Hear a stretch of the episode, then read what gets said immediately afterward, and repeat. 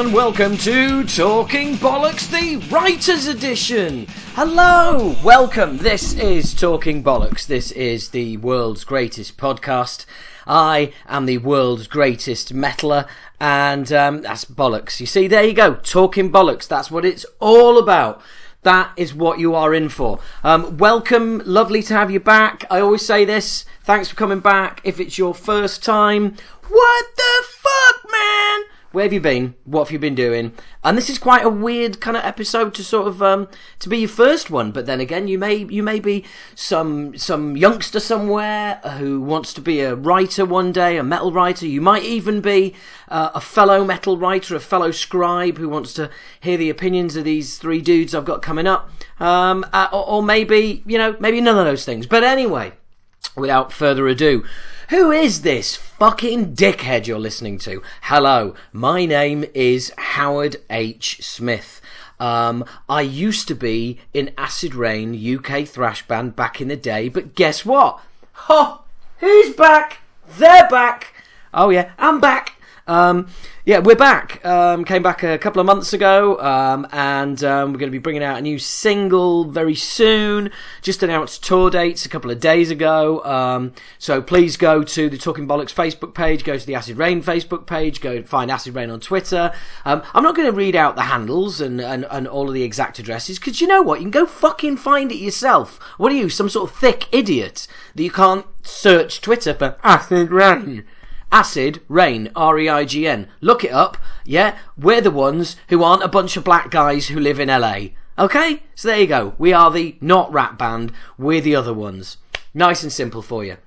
So, anyway, look, as I was saying, that's what I used to do. That's what I'm doing now. I also do stand up. Been doing doing that 15 years, as everybody's sick of hearing about. Um, I do my character Keith Platt, professional Yorkshireman. You can go to keithplatt.co.uk, proper website like, um, and have a look around and, and see all the shit there. So anyway, there you go. So basically, what do I do? I do a podcast. I do the band. I do do stand up. That's basically talking and shouting a lot. That's the only skill I have right? I, I mean, I'm fucking good at it, and you know, to be fair, if you're listening to this, then you know, I, I must have something. But I can't, you know, I'm shit at most other things, but I can fucking talk and shout. Not going to say sing, but I can, I can do I can do a heavy metal vocalist. I can do a fucking good impression of one anyway. Anyway, look, it's lovely to have you along. Thank you very much for um, for coming to us. You can, regular listeners will know the phrase I'm trying to avoid keep saying. Um, and if and if you you you are new, it's tuning in. I keep saying tuning in, and I, I kind of caved in my last podcast and said, "Oh fuck it, I've, I've just got to say it." I'm trying to I'm trying to not say it because it's just old and twattish, and uh, you know, it sounds like this is some sort of um, world service BBC Radio. Hello, welcome, thank you for tuning in. And now the news: chickens have gone up twenty pence. Adolf Hitler is no longer alive, and Osama bin Laden's made it into a newscast that's sixty years old. Anyway, um, you see, there you go. It, it, it, just bullshit, basically. It should be called talking bullshit, but um, anyway, it's talking bollocks for now. So, uh, it's great to have you along. Um, you are now going to hear from. I, I, tried to what I'm, what I'm trying to do with this one was I, I, I you know I realised I had two writers, and I thought, oh, I've got a third one now, and and and so yeah, put it together. Now, um, we've got uh, Chad Arnold, founder of Global Thrash Assault.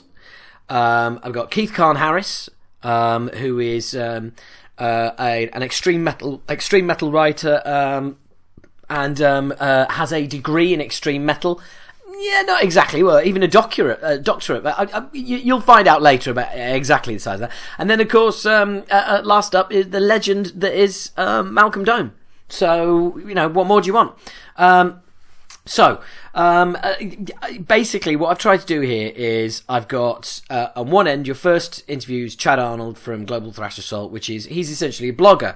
Um, he won't mind me calling him a blogger because he is a blogger. Um, I think we're well past the. Uh, um, uh, the the time where a blogger was uh, was was an insult. Um, but uh, but anyway, yeah. Um, uh, Chad is um, uh, he set up Global Thrash Assault, and and the reason I wanted to speak to him was um, I heard that um, a guy had gone to um, oh where was it? Gone to the Wakefield Full Thrash Festival from New York. And uh, and in fact, it was Paul Kellett, one of the listeners. All right, there. Uh, thanks, Paul. Good heads up. And um, and he mentioned that to me in a uh, in an email in one of his usual critiques of the show, which he sends me. Thanks a lot, mate. Um, and and it and it was great. It was I thought right, that's that sounds fascinating. I've got to speak to somebody who goes from New York to fucking Wakefield. For those of you who haven't been there, shithole. Um, and um, well, let's face it. Do I need to tell you? It's called Wakefield for fuck's sake. Yeah, awake something you have after someone someone's died. Field yeah, essentially where you bury somebody. Wakefield. So yeah, you know, Deathfield, whatever you want to call. But anyway, I'm getting sidetracked here, but it's a tangent, and we love tangents. So, um, Chad, uh, yeah, I, I got all the, I got all the Chad, and well, I'm not going to go on and on and on. Let's let's get straight into it because this isn't a normal podcast. It's not me bullshitting. Um, normally, if you if you would tune in, there'd be 20 minutes of me going off about every minuscule little thing that's happened in metal in the last month. But um, uh, I don't. I'm not going to do that with the. With, well, I haven't done that in the specials because they're, they're here for just get raw, fucking big chunky interviews on. Um, so first up is um, is Chad Arnold of uh, Global Thrash Assault. Um, tweet him at GT Assault. Um, and and also Global Thrash Assault is on Facebook and there's globalthrashassault.com I think yeah globalthrashassault.com which is the blog. So there you go. That's all the um, that's all the housekeeping and everything else out of the way. Enough of my bullshit. Let's hear uh, a chat I had um, a few weeks ago about a month ago or something like that with Chad Arnold from uh, Global Thrash Assault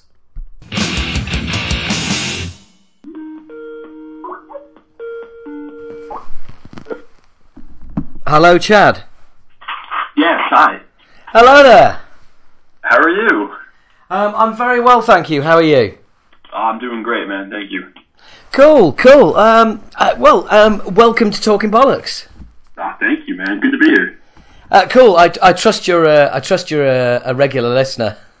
I do. I do listen to your podcast. It's great. I, I enjoy what you do. Oh, really? Fucking hell, that's awesome. Cool, man. Oh, nice one. Well, look, uh, it's it's great to have you on the show. Um, I think I should give you a bit of a background as to how um, uh, how this has ended up happening. Um, basically, I had a um, uh, an email from um, one of our regular listeners called Paul Kellett. Hello, Paul. Good idea.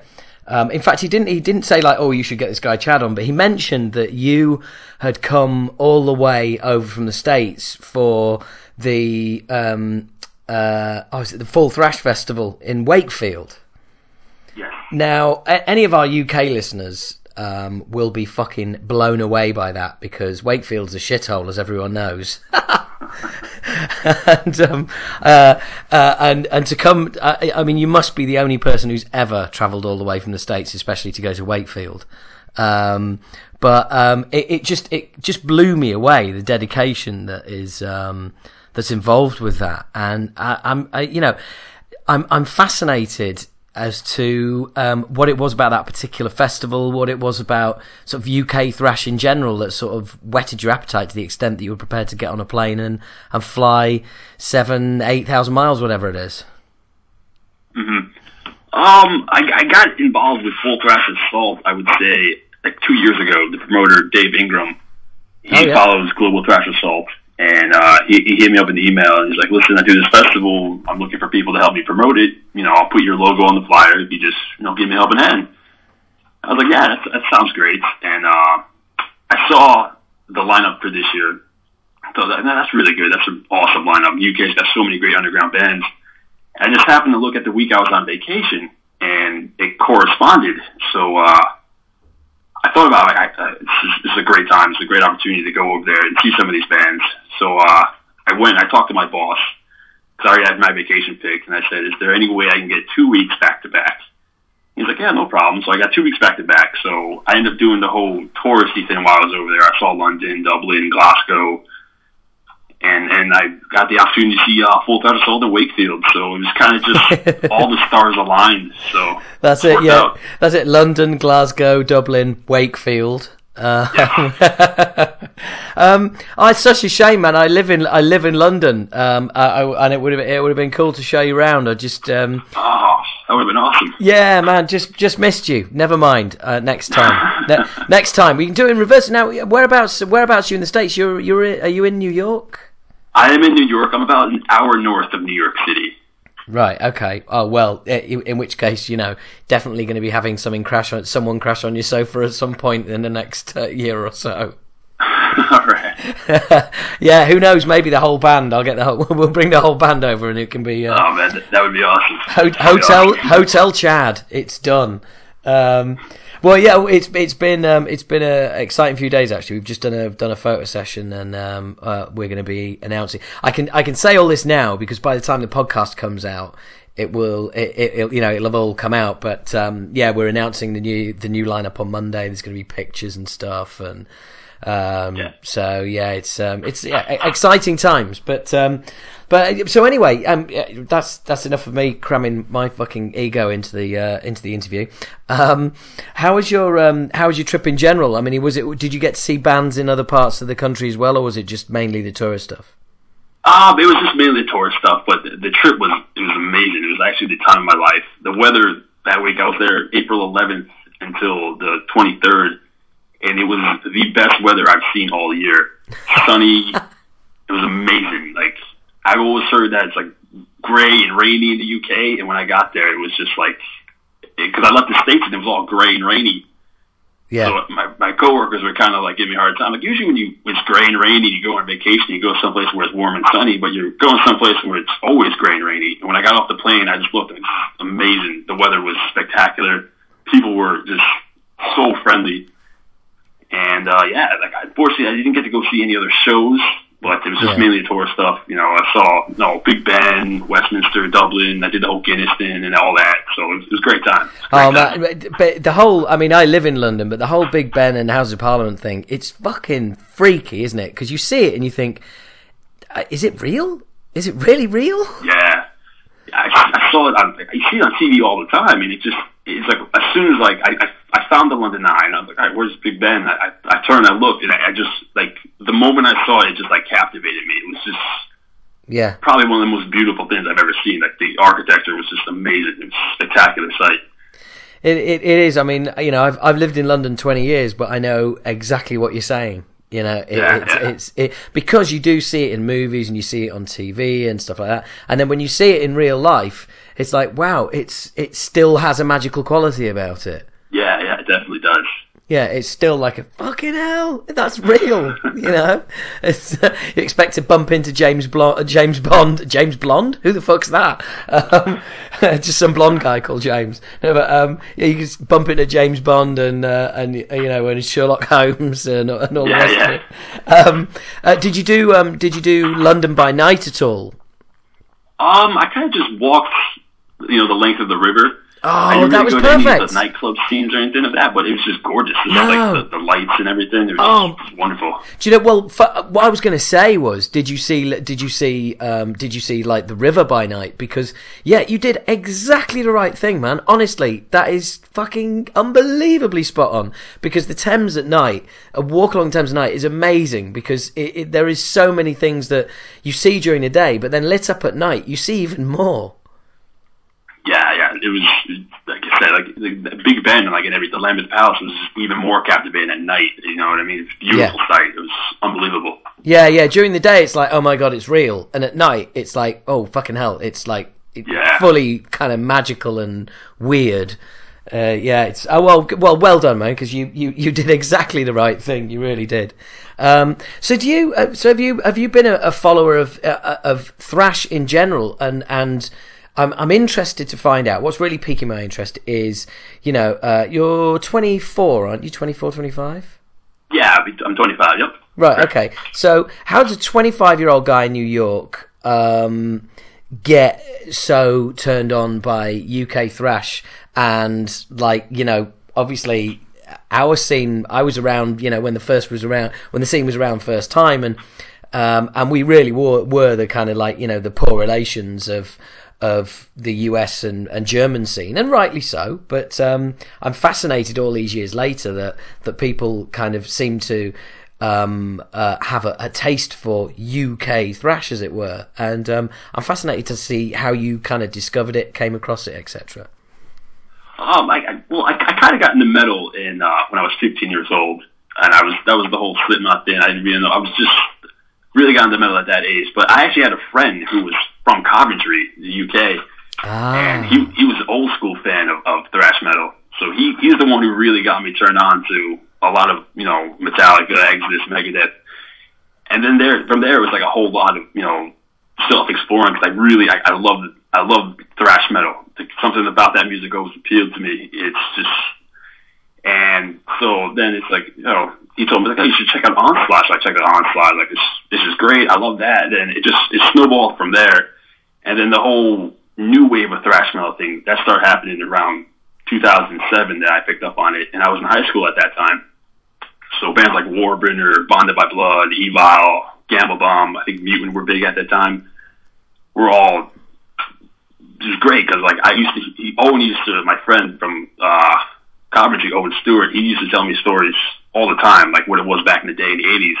Yeah. So I kind of felt like I was going through that, you know what I mean? Like 20 years later, like here's all these thrash metal bands showing up again. It was so it was like a really great time. But then when I started Global Thrash Assault in 2012, I was already like that was pretty much all I was listening to was thrash metal, Yeah. and all the new bands. And then I just the quality of the new bands coming from the UK, it was just to me it was just unsurpassed, and the amount of them as well. It just you know, social media played a huge role in in my love for the UK thrash metal Right. and Okay. uh, it was unbelievable. So like, like I found uh, uh, Livera, uh, Thrash's Regime. You know, uh, I was a big Mutant fan. Evile was another huge band that I loved, and uh, you know, you follow these bands and you start getting into the bands that influenced them, and a lot of them were actually old school. You know, the, the old school thrash metal bands. Like you know, I never heard of Slammer until I started listening to. Uh, you know, these UK bands and you see like influences and they put Slammer down. I, I actually got into Acid Reign. I was watching a, uh, it was a Gama Bomb. It was a video. It was either a DVD, a bonus DVD, or a video on YouTube. And the bass player, he was actually wearing an Acid Reign t-shirt. And I was like, oh, I love Gama Bomb. Acid Reign, that looks cool. So I went and looked them up, found you guys on iTunes, bought your stuff, and was, that's it, you know. Awesome. So, Awesome. Now that's that's awesome because that is totally fucking old school. What you've just described there is is exactly how it was in the old school, and I'm sure I'm sure your friend from Coventry told you, like you know, back in the day, if you you know, uh, it, I mean, I bought the first Suicidal Tendencies album because most bands that I liked either had a Suicidal Tendencies T-shirt or had one of those famous suicidal baseball caps with a peak turned up with suicidal on it.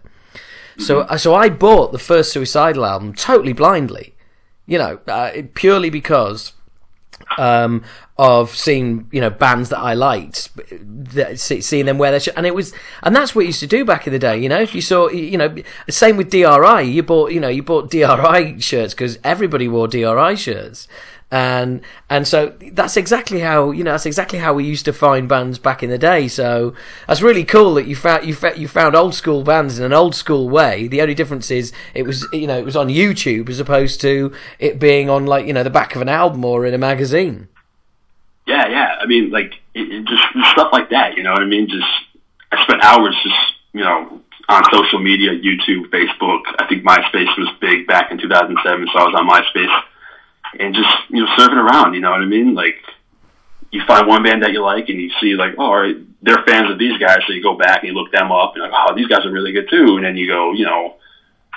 iTunes, you know what I mean? You go to the music store, like I had an FYE for years. I used to run there. I used to, you know what I mean? That's where I bought my first Sabbat album too. Was at an FYE, you know, just because I saw him listed as a uh, an influence from one of these other bands I got into at, back in like 2007, 2008. So I got that's when I got into Sabbat, and it just kind of it all just snowballed from there. Oh, that's fucking that's brilliant, man. That's absolutely brilliant. I mean, well, look, I mean, it, it's um, it's eh, yeah, it's like I said, you know, it's it's modern technology, but it's the it's the old school route, and and and this is and this is what I've said, you know, I've said a few times on the podcast, which is. You know, we- uh, genre. You know, be it metal or thrash metal or whatever. It, it's it's it's a genre where um, people do their homework. You know, we're we're Yeah. we are we are dedicated people You know, and, and you know, yeah. if you, you, get you get into one band, and it's like, well, yeah, but that's just when you get into one new band, that's a that that that could be a gateway into fuck knows how many more. Oh, absolutely, absolutely, and it's like especially nowadays too. It's you know, bands. It's, it's easier for bands to record stuff. It's easier to you know what I mean.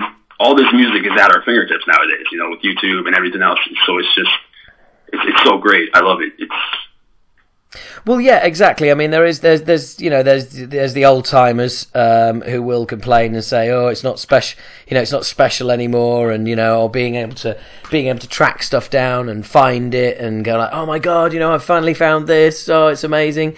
Um, uh, and and that has gone, yeah, that has gone, mm-hmm. but that's been replaced by um, the fact that you can consume so much more.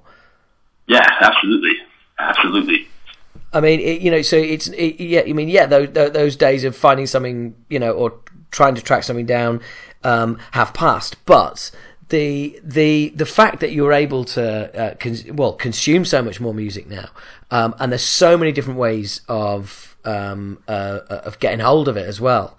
Um, and also actually being able to interact with bands as well. And you know, I mean, you can hear a band for the first time, you can download their entire back catalogue, um, you can follow them on Facebook. You can fucking tweet them and be talking to them all in the space of half a day. Yeah, it's it's it's amazing. Like I I love the way that, that like you say that it, bands can connect with fans and fans can connect with bands, and you know what I mean. It's it's easier now to keep track of what bands are doing as opposed to you know the magazines and you know what I mean. Yeah, yeah. Absolutely. By the time you get the magazines, like oh, the tour that already happened. I just picked the magazine today, but now you have you know Bandcamp and uh, bands in town, all that. It's, it's amazing. Uh, it's it's so easy to uh, just go to shows now and buy music and just find new bands to get into. It's incredible. Yeah, but unfortunately, bands in town gets on my fucking nerves because bands in town um, post gigs that the that the rap band Acid Rain are doing, but they keep but they keep linking the Acid Reign Facebook fucking page to it. So we keep getting messages from people all over the world saying like, you, I, I, had a message from somebody in New York the other day saying, "Are you playing here in two weeks?" like, like fucking hell, I wish we were. Yeah, yeah. I mean that that that it it you know that is the downside of that. That does happen, yeah. unfortunately. But uh, so when it does work properly, it's it's a great thing to have because it's you know you can put shows within however many miles you want of your area, and you know all these bands that come into town that use it, you know, it's great, you know. Yeah, sure. But it does have its downside, like you said, though. I, I, I've had that problem as well. And and and but uh, I mean, look, hey, it's it's one of those things. But um, mm-hmm. some, something that did cross my mind actually that I'm, um, I wanted to mention was the fact also that you were just saying there about the volume of the bands coming out in the UK, and and and um, Paul mentioned when you were talking to him about all of the um, um, all of the different it, the, the fact that you can literally go from town to town and see a band here. I mean, you know, there's there's festivals or there's something going on every kind of month, and and and you can just jump in a car and you can be there in two or three hours, and it's you know it's a complete new lineup, different show, etc., etc. Uh, and just uh, it it really made him appreciate how kind of lucky we are over here, given that yeah. you know if you wanted to go and see something like that Full Thrash Assault, you know, and it and it's in another town, that can be like you know a day's drive away. Oh, absolutely. That's the U.S. is such a massive country. I mean, like I've driven six hours to see a show, and like I, I've never even left the state of New York. You know, right? Hang on, hang on. Let's just let's just park that there, okay? Just park that there because I want people listening to think about that. What you just said. You drove six hours. That let's say to a show. That's a twelve-hour round trip, correct? Mm-hmm. Yeah. Uh, right, just to see a show, and there and and there will be people uh, listening to this in the UK who fucking moan when a band doesn't play their town and they're playing a town that's three hours away. You know, yeah. and, and, and it's like I, like I was saying recently on the podcast about um about somebody saying, oh, you know, bring uh, get Nuclear Assault to play the UK, bring them back to the UK, and it's like, well, they're fucking playing the UK, they're playing Bloodstock. Bloodstock is right in the middle of the UK. But, yeah. people, but, but still, people are moaning that they're not playing their town, and you're doing a 12-hour round trip to see a band, and you're not even out of your state. Yeah, I mean, actually, I was, I was talking to Paul at that show, and, and he was telling me about that, and I was like, my two hour drive is nothing. It's literally yeah. nothing. Like two years ago, I went on uh, vacation, I had a vacation, and my buddies in the band Lich King, they were actually touring on the U.S. tour. They were tearing through the Midwest, so I was like, I got nothing going on. Let me let me go out and I'll follow these guys on tour for a week. And to get they, I met up with them in St. Louis. Now to go from New York to St. Louis, that was a 20 hour drive. Fuck. It took me two days. Yeah. And that, that's the halfway point of my country is 20 hours. You know what I mean? So yeah, that's insane. So you know, the U the UK scene, it's just everything is so close together. Like you said, you can drive like an hour or two wherever, and there's always uh, good shows going on, always with different bands and everything like that. The U.S. I mean, I could drive two hours and it just it won't get me anywhere. You know, where I live, I'm fortunate because I live just an hour north of New York City, so a lot of bands, you know, pass by. But if you live out somewhere in the Midwest, you don't get that kind of scene. You know, bands don't usually tour, go through that area or whatever. So if you want to go to a show, you have to drive at least five to six hours to get, you know what I mean? Yeah. To see a good show. So people in the UK, like, honestly, like two or three hours drive is is not a lot at all. You know, really, it's not. Yeah, yeah, no, seriously, man, I, I, I'm, I'm with you there. I mean, well, I, you know, when I'm doing my stand-up shows, I'm driving around the country, and and uh, yeah, I mean, I, you know, you, you if, if I got a two or three hour drive, whatever, that's that's it, it is what it is. Um, mm. But admittedly, that's you know, as, as playing shows, but but even going to shows, I mean, I'm spoiled because I live in London. So if anyone's going to play in the UK, they're always going to play. They're always or, or nearly always going to play London. So so I'm I'm kind of spoiled. But um, but you know you know as a kid we were always traveling around seeing bands and stuff like that. Um, and uh, and I guess it's also it's kind of strange because it's just when you you know the UK is so small, but the volume of music coming from it is yeah. is huge, and it's almost like our cities equal one of your states. Do you know what I mean? Yeah, yeah, absolutely. Because I, it, I, it, you know, it's just it's just the, the volume. It, it, it amazes even me for such a small country. Mm-hmm.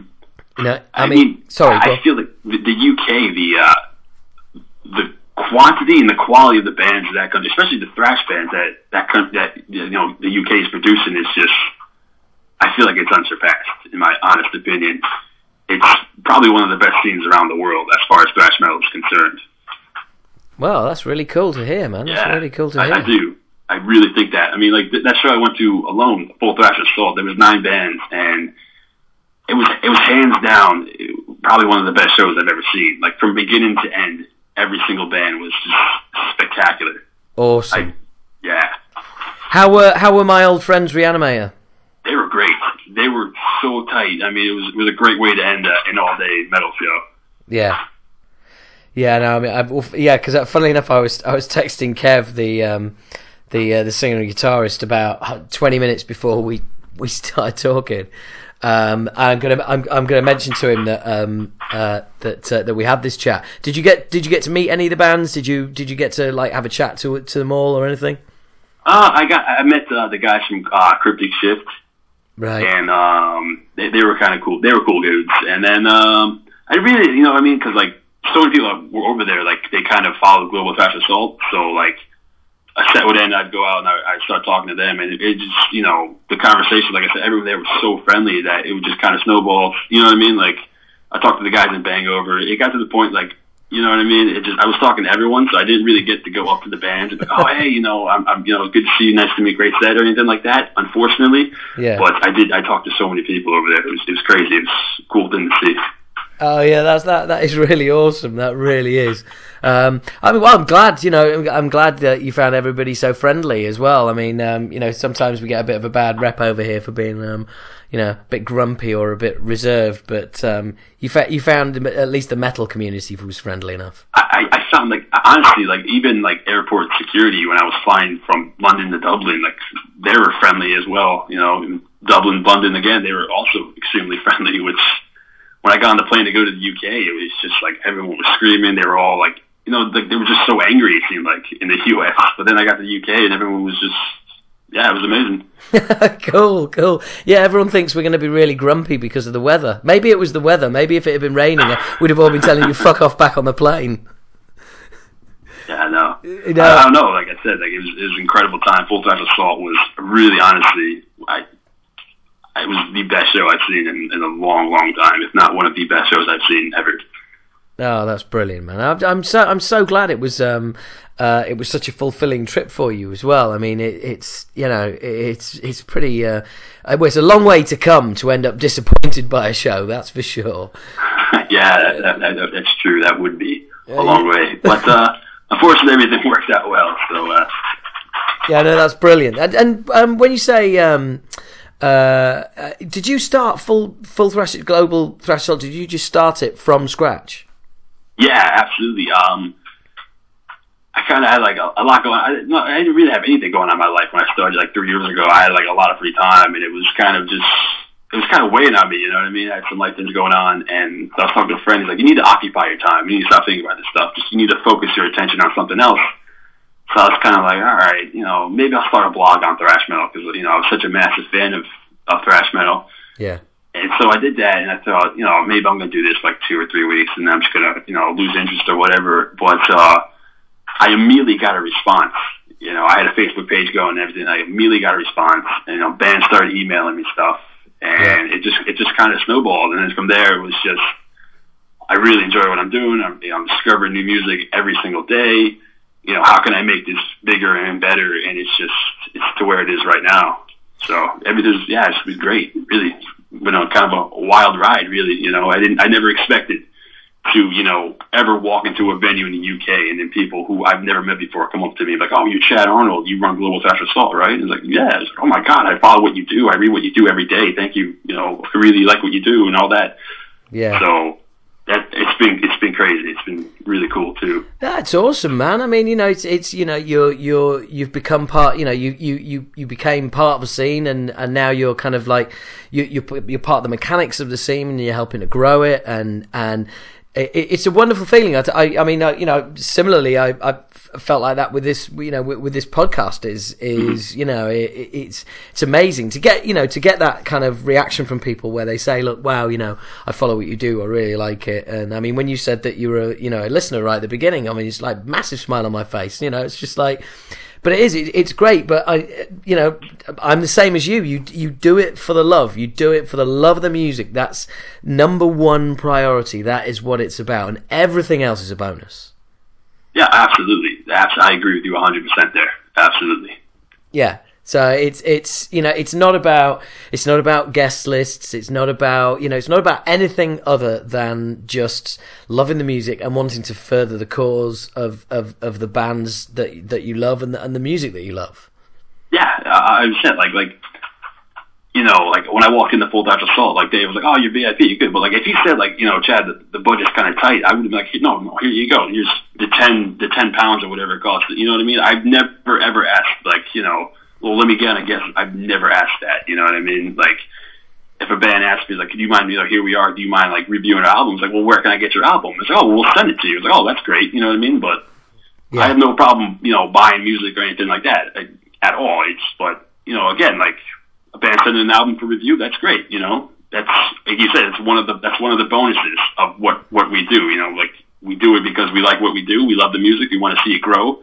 Want to see it prosper. But anything else, is, is extra. It's it's great. Yeah, to... absolutely. I mean, I've I've had bands send me their albums, and and and and if I like it, if I like it, you know, enough, then I'll go. I'll then go out and buy the CD because I want the CD of it. Oh yeah, I'm the same way. I'm the exact same way. Yeah, yeah. I mean, I I interviewed therapy the other week and gone out and bought their CD, which is which is awesome. But it's great. Yeah, sometimes it's like it's great because you get stuff. I'll get stuff pre-release listen to it and think this is fucking awesome, but I don't want to listen to it anymore because I want to listen to the CD and hear the full fucking uncompressed beast. So I have to kind of like just like try and stop myself listening to the digital version that I've got in advance because I want to listen to the CD. Yeah, yeah. It's like it's, it's, it's a bit of a battle, but um, you know, hey, that's that, that, that's just me and my crazy love for uncompressed sound. Um, uh, and uh, how do you get um, how do you get hold of your CDs? Is it all online? Are there any good stores still around in around in New York at all? Um, I, I honestly, I really, I don't know any record stores in my area. A lot of the stuff, I, I'm a big digital guy. Like I, I really, I buy a lot of stuff on Bandcamp. Right. I think that's a phenomenal site, and I buy a lot of stuff on iTunes. Yeah. And um, occasionally, like, but you know what I am? Like, I'm like a product of that 21st century. Like, you know, everything I buy, whether it's a CD, I'm going to put it on my computer and I'm going to put it on my iPod. Yeah. And the, CD's going to go on the shelf, and I go, I take my iPod with me everywhere. So Yeah. I, you know, I still buy CDs. I'll buy, you know, vinyl every now and again if it's something special. But for the most part, I, most of the music I buy is, is digital. Hey, that, just- that, that- hey, man, you're paying for it. That's all that fucking matters. Yeah, I absolutely, I absolutely pay for it. You know what I mean? Even Yeah. if they have it, like you know, pay what you like, you can still download that for free. But I usually like to give like a dollar per track. You know, like the iTunes, the ninety nine cents per song. yeah. You know what I mean? Because yeah, it's just so. I, that's what I like to do. I like to, you know, support the band some way. You know. Yeah, absolutely.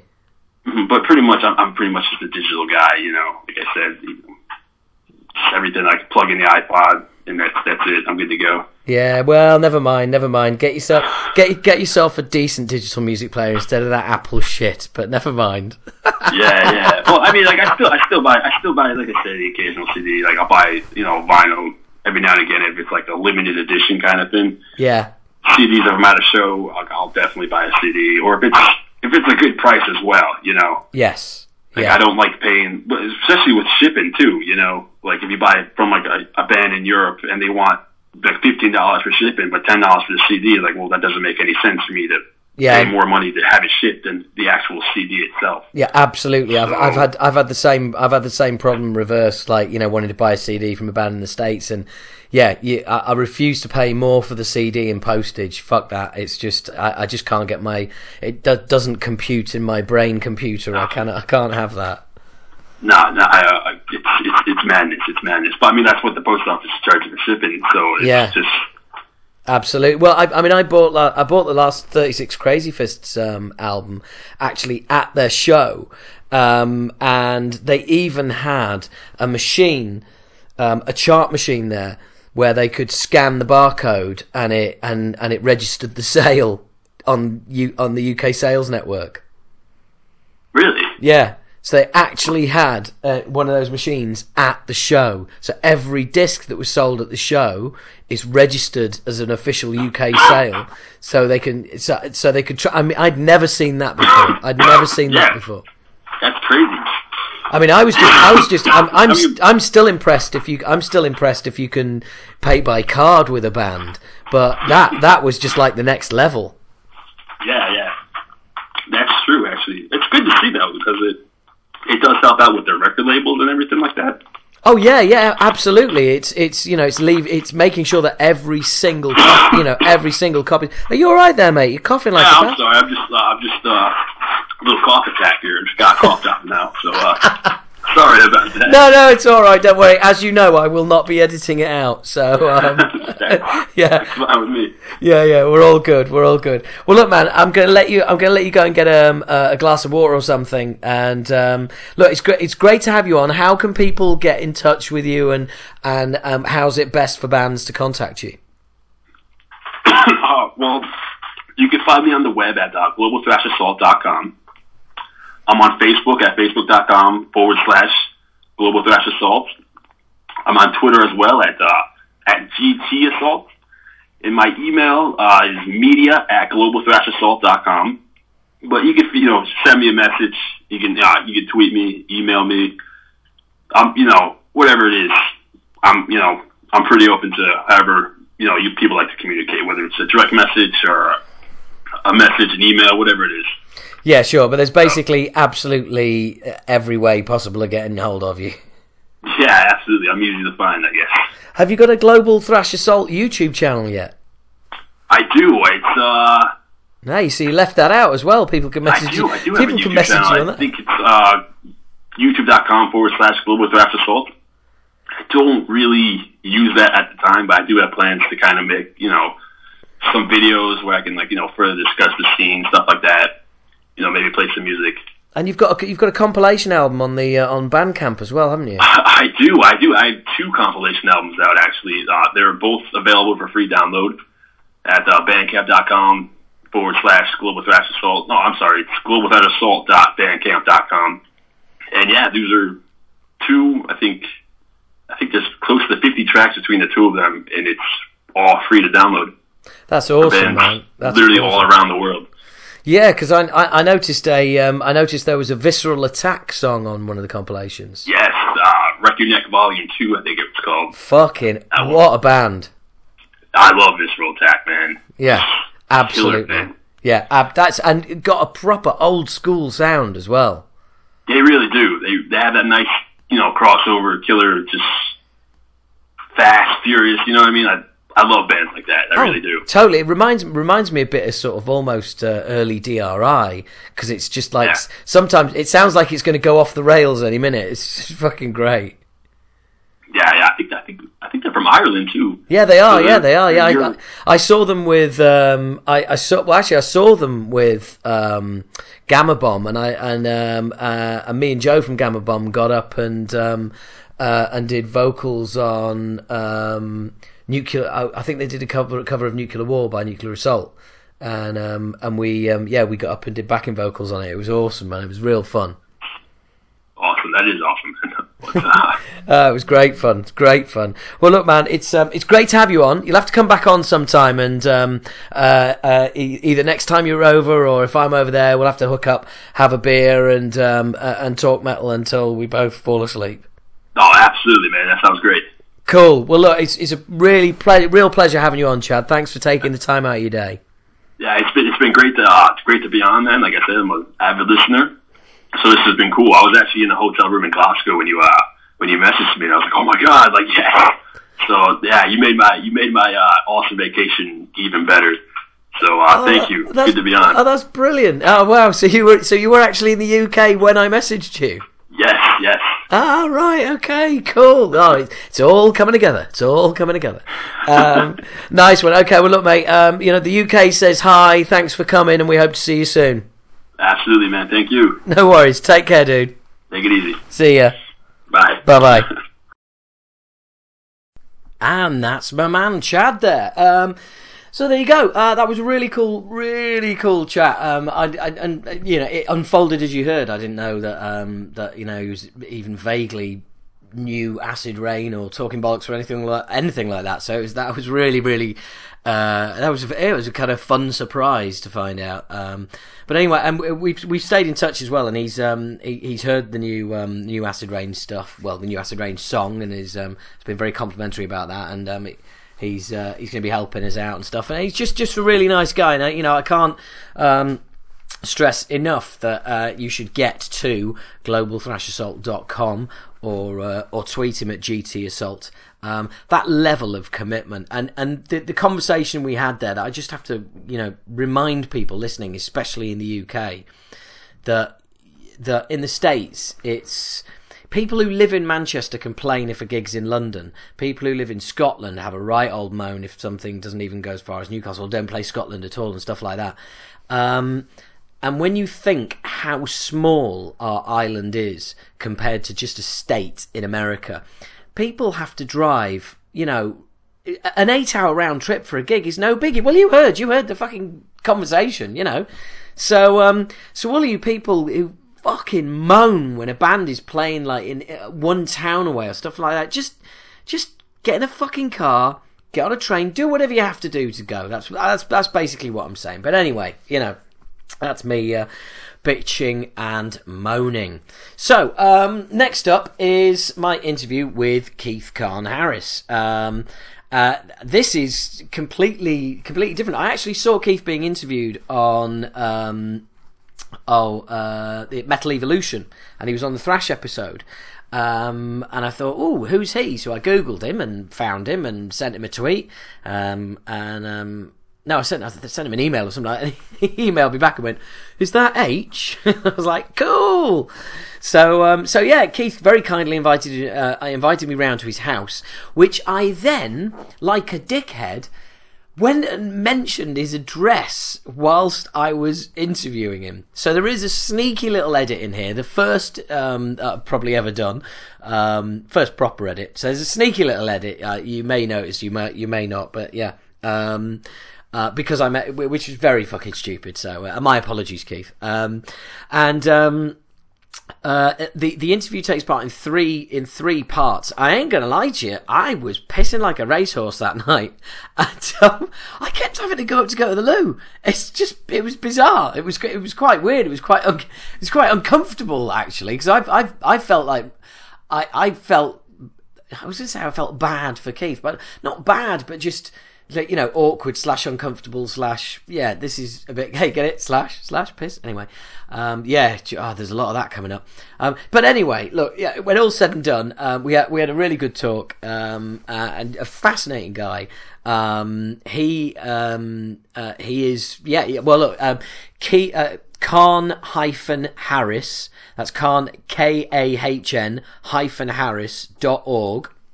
That's his website um, the the metal part of it is kahn-harris.org forward slash category forward slash forward slash metal hyphen Jew. Um, so uh, yeah, there's lots of really interesting stuff to talk about. Um, uh, Keith brought out a book on, on, extreme metal back in 2007, which we which we discussed as well. Um, and, and, again, it's it's another fascinating journey. There's a lot of um, there's there's there's a lot of us just kind of um, uh, reminiscing like a couple of old cunts, frankly. Um, um, but uh, yeah, I've, I've listened to the whole thing again, and I, I think it's um, it comes out really well. And uh, and Keith Keith is a lovely guy. Invited me round to his house, um, and um, despite the fact that his, his, kids had been ill all day and all that, he still didn't mind me coming round and um, battering his toilet. Um, so uh, so yeah, we had a we had a we had a really good um, really good chat, and and and I also feel quite bad because he's had to wait quite a while for this interview because I think we we might have even done this at the end of last year or, or like early this year. So it's it's been it's been a um, it's been it's been too long actually. My apologies, Keith. Um, but hopefully um, it's finally worthwhile because it's the writers special, so we like that. Anyway, um, with no for no more further ado, um, myself having a chat with Keith Kahn Harris. Actually, I've started it now. No, um, uh, so um, here I am with Keith Kahn Harris, um, extreme metal um, expert and self-proclaimed metal Jew.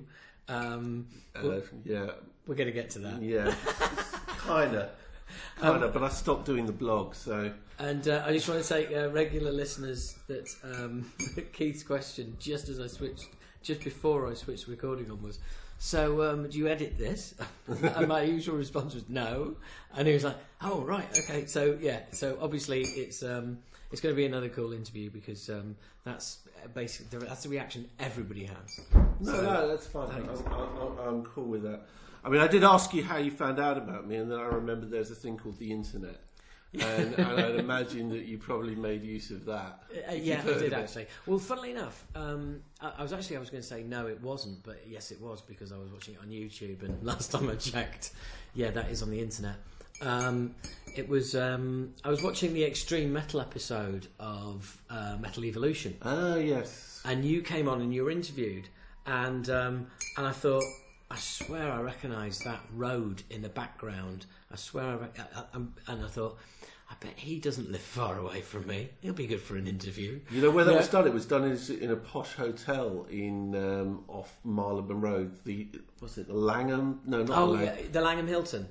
Yeah, something like that. It was done right, in the, right, the, right, they hired, they hired a suite there. They hired, they hired a suite there to do it, and um, they interviewed me there. But then afterwards, they went and interviewed the guys from Carcass. But they did that in a pub, probably because you know, it's grittier, a bit cooler. Whereas I was the sort of effete academic who got to be interviewed in the, uh, the posh hotel yeah, suite. I know, I know. It's funny because that posh hotel suite, right, is just was just one light switch away from you looking like basically unwilling, un, unwilling to be recognised on TV. Do you know what I mean? Yeah, yeah. That whole setting was just like right, okay. They did the previous one. I was interviewed also for the Thrash episode they did on um, of, of their um, the Metal Evolution series and that was in, that was in the, the roof terrace of Iron Maiden's hotel, which is just I can't remember what it's called, but Iron Maiden own a hotel um, just off Piccadilly Circus. Oh, really? Yeah, it's got a bar there with a jacuzzi next to it, that kind of stuff. Right, okay. Rel- relatively rock and roll, so to speak. Yeah. And since I don't get to do many rock and roll things, it was quite, you know. Yeah, that sounds pretty. I don't get out cool. much, you know. Marvelous. Um, well, I, yeah, so I, I saw you on that, and um, uh, and I will have already mentioned this on the podcast before the interview, but um, I sent you an email. In fact, I've still got your email, so I'll probably read it out before we do before I introduce this. But yeah, I got your because there's a running kind of gag that goes through the whole since we've been doing this, which is coming up 14, 15 months. So I'm going to switch my phone off. Uh, so really yeah, are professional, I, aren't you? absolutely, totally. I've come around This here to blow. I've, I've, I've uh, come around here to blow you away with my uh, professionalism. Um, so, um, so anyway. Um, oh, by the way, um, we are next to. We're in the kitchen and we're next to um, Keith's wife and uh, children who are watching TV. So, um, uh, regular podcast fans will realise that I am. Uh, I'm going to do try and do this uh, swearing free, which will be a real achievement. So. Don't worry. To be honest, we've reached the stage now as parents. My kids are twelve and eight. That we're starting to watch TV. The sort of TV we watch with them is increasingly becoming the TV we actually like, and that means sometimes TV where they're swearing. T- TV so has I was watching. Well, I was watching last night. I was watching Mitchell and Webb. You know, I like Mitchell and Webb as comedians, and that's full of swearing. I mean, it's not filthy, but you know. Yeah. Okay. So don't Well, worry about it. Swear if you want. Yeah, okay, yeah, but- don't don't don't tell me, don't, don't don't give me a free license because I will, you know, I will have you. We'll both be sleeping at my house tonight. But anyway, so yeah, the email. I, yes, yeah, thank you very well done. Well, notice, Back to the email, yeah, well, I. I- no, I you know, well done because I love to go off on tangents, but thank you. One of us is professional and like, bringing um, us back to bringing us back to the subject. It was like Roddy Cor- Corbett, anyway, the producer, as the producer was saying to me. Yes. Um, well, um, you say that, and we'll go back to this. We'll go, we'll go back to the um, the question. Which, uh, yeah. So I, I emailed you, and um, as regular listeners will. Oh, this, yeah, this has been quite a nice tangent. Um, uh, will will know that the, the, basically the, the big gag is that over the length of time we've been doing this, um, I've interviewed a number of people I've met back in the day, toured with, played whatever, or and um, uh, and it might have been fleetingly or whatever, but um, basically it's usually. Oh right, no, sorry, I don't, I, I don't remember you.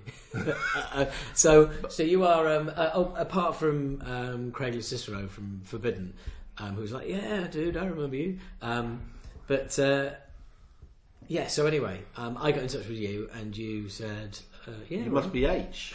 yeah, No, I remember because because the the first metal gig I went to, Oh, it, it, okay, uh, sorry, I'm just going to get ready to feel really fucking old.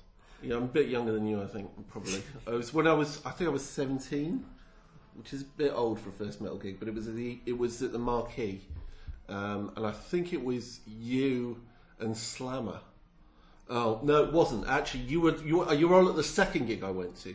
Ah. It was Acid Reign at the Marquee. Sorry, sorry. Oh, you, oh, you from the, I thought- saw you I- twice. I thought I was going to get like the first ever metal gig, and I was No. going to say to my, I was going to say to the listeners, you see, Well, actually, it might your you. face I'm in sorry, I'm second gig, It's all kind of blurring. It was 20, 1989, I think.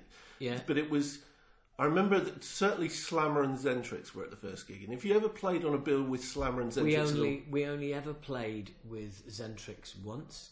Um, they opened for us, and then we and we opened for Exodus. Um, so it's like in that order. They No. on first, we were second, and then the the only time we ever played with Slammer was before we'd even put a record out, and before they'd um, even been signed. So, eh, so no, we, we, it was really weird. We never played with Slammer and Xentrix. Well, there was that sort of whole late eighties. Or s- actually, actually, we never played with Sabbat either. So we, we and we played with Onslaught twice. And the only time we played with Xentrix was with Onslaught. That late eighties Brit thrash period. There was a sort of. It was quite a, quite a distinctively British sort of scene. Yeah, There was, and it's not. I wouldn't say it's entirely forgotten, but it, but it, but it's not. It, it, it doesn't get talked of in the same breath as the German and Bay Area scene or anything like that. Well, yeah. I mean, to be honest, it's quite easy to see why as well. I mean, it's, it was a very parochial scene. I mean, don't get me wrong. I I absolutely have. I'm totally totally proud of what. Uh, of what I did, and, and you know, Obnoxious will still get the occasional spin because that's my favourite of the albums. But I mean, Fear's mental, and Moshkinstein is just, yeah, kids. But um, it, it's it, it, it's it's just fucking you know, it- being there at the time and then seeing how the world's changed now as well. To have my kind of like 25 year old cousin saying to me, who's in a metal band, saying to me, I wish I'd been around when you were. All those gigs happening all the time, loads of people. At, all, all, all, you oh, know, it was. it was it, it- well. It was. It was. A, let's face it. It was a boom time for thrash. If you were, Yeah, but these things go sort of in waves, don't they? And and it was it was. I tell you what I liked about that about what it was. What was distinctly British about it was there was that whole. It's what part of the distinctively British uh, take on metal is the lack of seriousness. So you had you guys, you had Lawnmower Death. Um, I'm trying to think of more actually. No, it's Um, probably- it was probably probably just you and Lawnmower Death. Actually, right, yeah. Who was sort of I mean, you were a bit more. You were more serious than Law, Lawnmower Death were. Lawnmower Death really were a joke band. Well, yeah, but to be fair, I think it, you know if you're going to say we were we were more serious than Lawnmower Death, you can lump us in with every other band Band in in the country at the time, with the exception of possibly Metal Duck. Well, I mean, they were the only band. I remember hearing the best named band actually. I remember listening to the Radio One Road show. This dates me about 1989, and there was a guy who was interviewed for Bits and Pieces. Do you remember the game Yeah, they used to play? Bits and Pieces. That was it. Uh, And, and and it was. Um, he said he was in a band called Food Processor Death. I thought that was great. I never oh, heard. Wow, that's that's a whole. Well, actually, that, that ties in with we've been talking on the show quite uh, um, about various like uh, like the fucking ludicrous. Um, excuse me, ludicrous. Um, I'm trying not to swear. The uh, uh, the ludicrous genre names. There's like boogie death metal and. Boogie death metal. We had we had all there, there was another one that was uh, oh I can't remember it but it was it was literally like I, I don't know just like you know clouds and trees death metal and I it was just ne- oh how was it nature metal Nature- seriously nature metal No, that's recently. That's sort of like you, you talk about that with bands like Wolves in the Throne Room or something, or Fen or something like that. There's a brilliant blog. There's a brilliant blog called website called Phyte Club, P H Y T E, Phyte Club, which is dedicated to the intersection between metal and horticulture. it's for people who are into horticulture Oh my and God. botany Oh my and God. metal. So Really? fight, yeah, it's real. It's a- that's that so fits with the that so fits with um, this podcast which is a load of bollocks so Well, now it's- so, it's so now we've got this utterly ridiculous website that um, I did a blog post once called the top ten metal hybrids, like metal and so and so, and one of them was um, Christian death metal and coffee. There is a there is a Christian death metal band called Tourniquet, who have their own brand of coffee. Right. The- But, but uh, funnily enough, you've hit on an interesting subject there, and this is it, uh, this may interest you, you may not, you may know or already know this, you may not, but um, uh, bands in the states going and and I mean there is a there is a, a big Christian metal scene, there's a big Christian scene, full stop.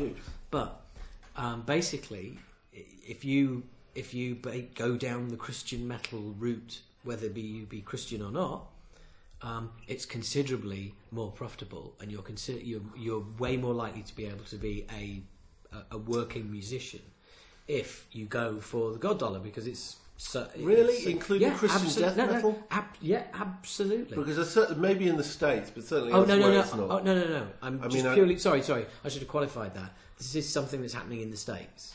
There's a big scene in Scandinavia, but there's a big everything metal scene in Amer- in Scandinavia. Um, but America's kind of a world of its own in terms of fundamentalist Christianity and stuff. Oh like yeah, that. ab- absolutely yeah. So But, so, so anyway, yes. So Tourniquet, Christian black metal coffee. There's another one. there's also um, on YouTube. There's this fantastic guy called Vegan Black Metal Chef, which is mixtures of Right. Vegan cookery and black metal, and he does it all to a black metal soundtrack. And he has things like stages in preparation, crush the potatoes on the altar of Satan, and stuff like that. So uh, this is I'm supposed to be providing the comedy. I'm supposed to be the comedian. This is great stuff. But I'm not funny myself. I'm just quoting other people who are funny. Yeah, well, it's, it, you're still bringing it to the table. That's But the main sti- thing. um, literally to the table. We're at the kitchen table. We're at the kitchen table. But, but, but seriously, the, the seriously, yeah, the, um, seriously, don't be serious. it's something uh, distinctive about uh, British metal. I mean, so Yeah. if you go back to Venom as well, I mean, Venom they were was hilarious. they're hilarious and they, I mean, they got a bit more serious, but and they were serious at the same time as they were funny. But there's this like, distinctive Britishness about. Um, you, couldn't imagine the sort of Norwegian church burnings happening in Britain. It would just never have happened if you listen to No, oh God, no, no. Um, yeah, but let's face it. You, if you if you're in a country that's dark half the year, of course you're going to go fucking burn some churches down. Well, they were I mean- made of wood. They were made of wood, so it's quite. So, easy. well, if, if if God hadn't wanted them to burn, then why did He make them out of wood? That see- would be the question. Would be the question. That would Ah, be the I'm on fire here. Oh, I've done it again. Oh. tell you a professional in the comedy world. Did you see that though? Wood, wood, fire, the whole thing. Just Brilliant. Like I'm, a house- I'm in awe.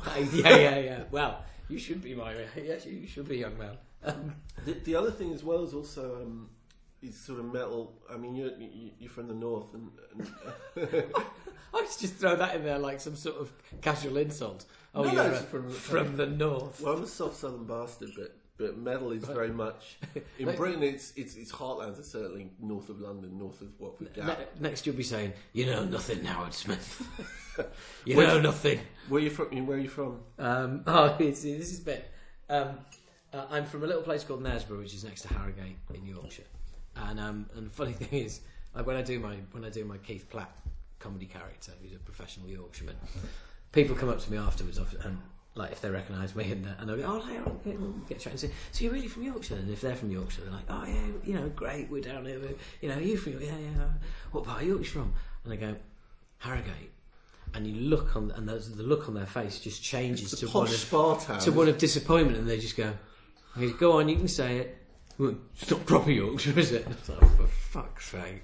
It's quite posh, isn't it? Um, it, yeah, it's a spa town, so it's basically Bath up north, if you can imagine that. It's basically quite nice. So basically, And then people have a lot of potpourri. Uh, in fact, they can't eat enough of it. They can't eat enough paper. Yeah, But you get sort of so so like West Midlands was always big in metal, although that's, Yes. I sp- and but also South Yorkshire places like Dewsbury and stuff, and, and Sheffield have always had sort of and Leeds. Leeds and stuff. have Always Leeds has always been sort of big bigger metal town. London is you get I've sometimes had sort of in, metal fans from abroad come to London, and they expect the because it's London they expect the metal scene to be enormous, and it's not really.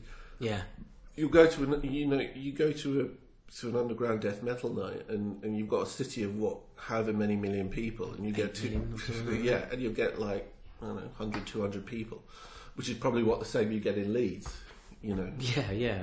um, you know London's uh, uh, it's metal metal always thrives in places that are a little bit not in the absolute sticks not in, not in the outer Hebrides but sort of places that are a little bit a little bit more marginal Hey, I'll, I'll have you know, I, I've played Alloa Town Hall. All right. Alloa Town Hall Yeah. Oh, actually, no, it was yeah, it was it. Yeah, Alloa, Devonvale, Devonvale Hall in Alloa, and the local Nazi party turned up. Right, for Which you or against you? I, I, to, for a laugh, for a thrash gig, for a you know.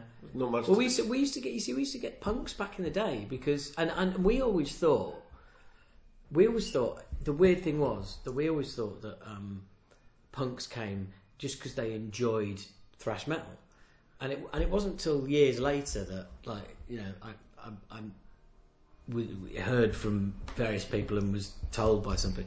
Said well no, no it was like it was the it was the fact that you appealed with that kind of like punk um, attitude which uh, uh, which funnily enough is that it's there's there's this two views of that attitude of the, what you're talking about that that not giving a shit and that and, and that element of humour.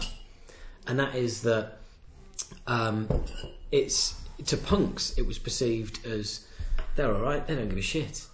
Whereas to metal journalists it was perceived as oh it's you know it's it's it's jokery and you can't have that in metal um, well, you were a little bit more on the the punk end of thrash.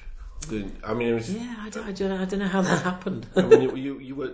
I'd see. I mean, I'm not complaining at all I'd see it's a little bit different. To I I always put you in the same category as maybe musically you're quite similar to things like Gang Green or so- or you know bands like that, crossover bands in America. God, that's fucking weird. I, oh, right, okay, no, I know what you mean. I know what you mean, like the overall aesthetic of the band. Yeah, yeah. Not specifically musically.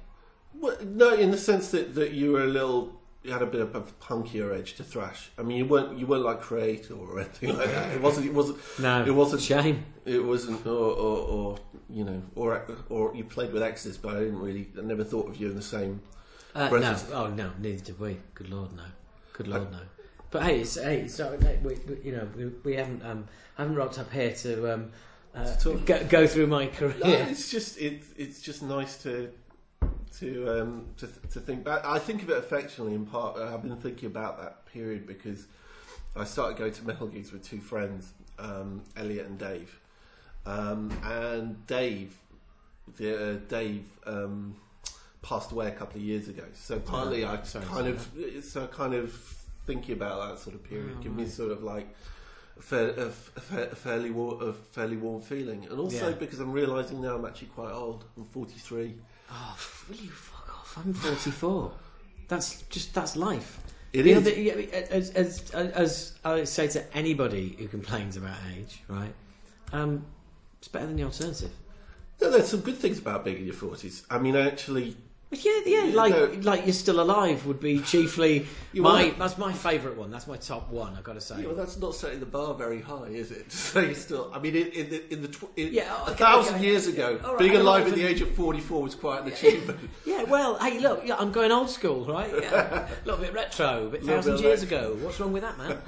um, no, These no, days, it's it's yeah. No, I- no, I get that. Yeah, but no. I, I tell what I, I, I tell what I, I miss was the, it, was it, is the excitement of discovery of, of new music and stuff like that. I- that when you get to a certain period, you've you've heard so much music and, and so much has happened.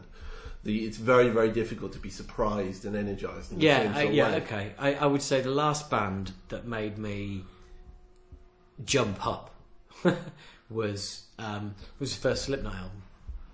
That was Well, that's going back a bit. That's ninety nine or something. Yeah, I, I'm no, I'm well aware of when it came out. Yeah, yeah. No, I'm I'm I'm uh, I'm agreeing with you.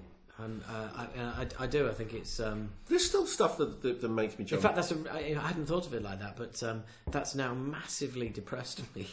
no, sorry. no, no, no, not at all. Well, that's that's actually the the, the um.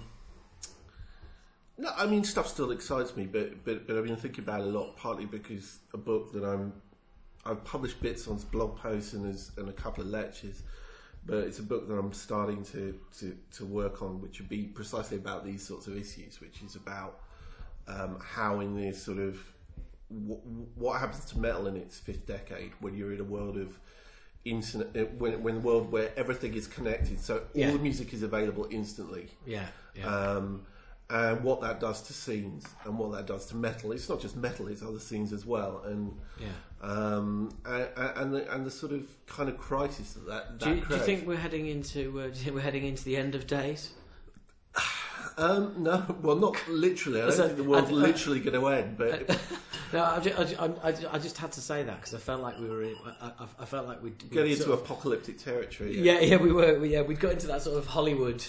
Well, I just think that there's um, um, it's, it's a real paradox because I think that um, to some extent metal has never been more diverse, more exciting, Yeah. more more incredible range of subgenres all all all way around the world, still incredibly vital.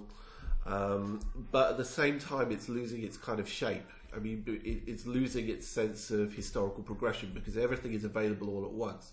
Nothing ever goes out of style in the way that it used to. It used to have waves of, of things. So you had thrash, and then thrash lost popularity to death metal, and then death metal lost popularity to- black metal. I mean, it's a bit more complicated than that, but basically, yeah, yeah, no, we, uh, yeah, yeah. whereas paraphrasing it. paraphrasing. Whereas now it's sort of like everything all at once, and it's it's a bit difficult to deal with. Yeah, Uh, but then again, some people have criticised my argument when I've read, read uh, you know, uh, saying that uh, well, it reflects the worldview of, uh, of someone in their forties, and that perhaps eighteen-year-olds me- uh, into metal today probably don't feel that way, which may or may not be true. I'm not entirely sure.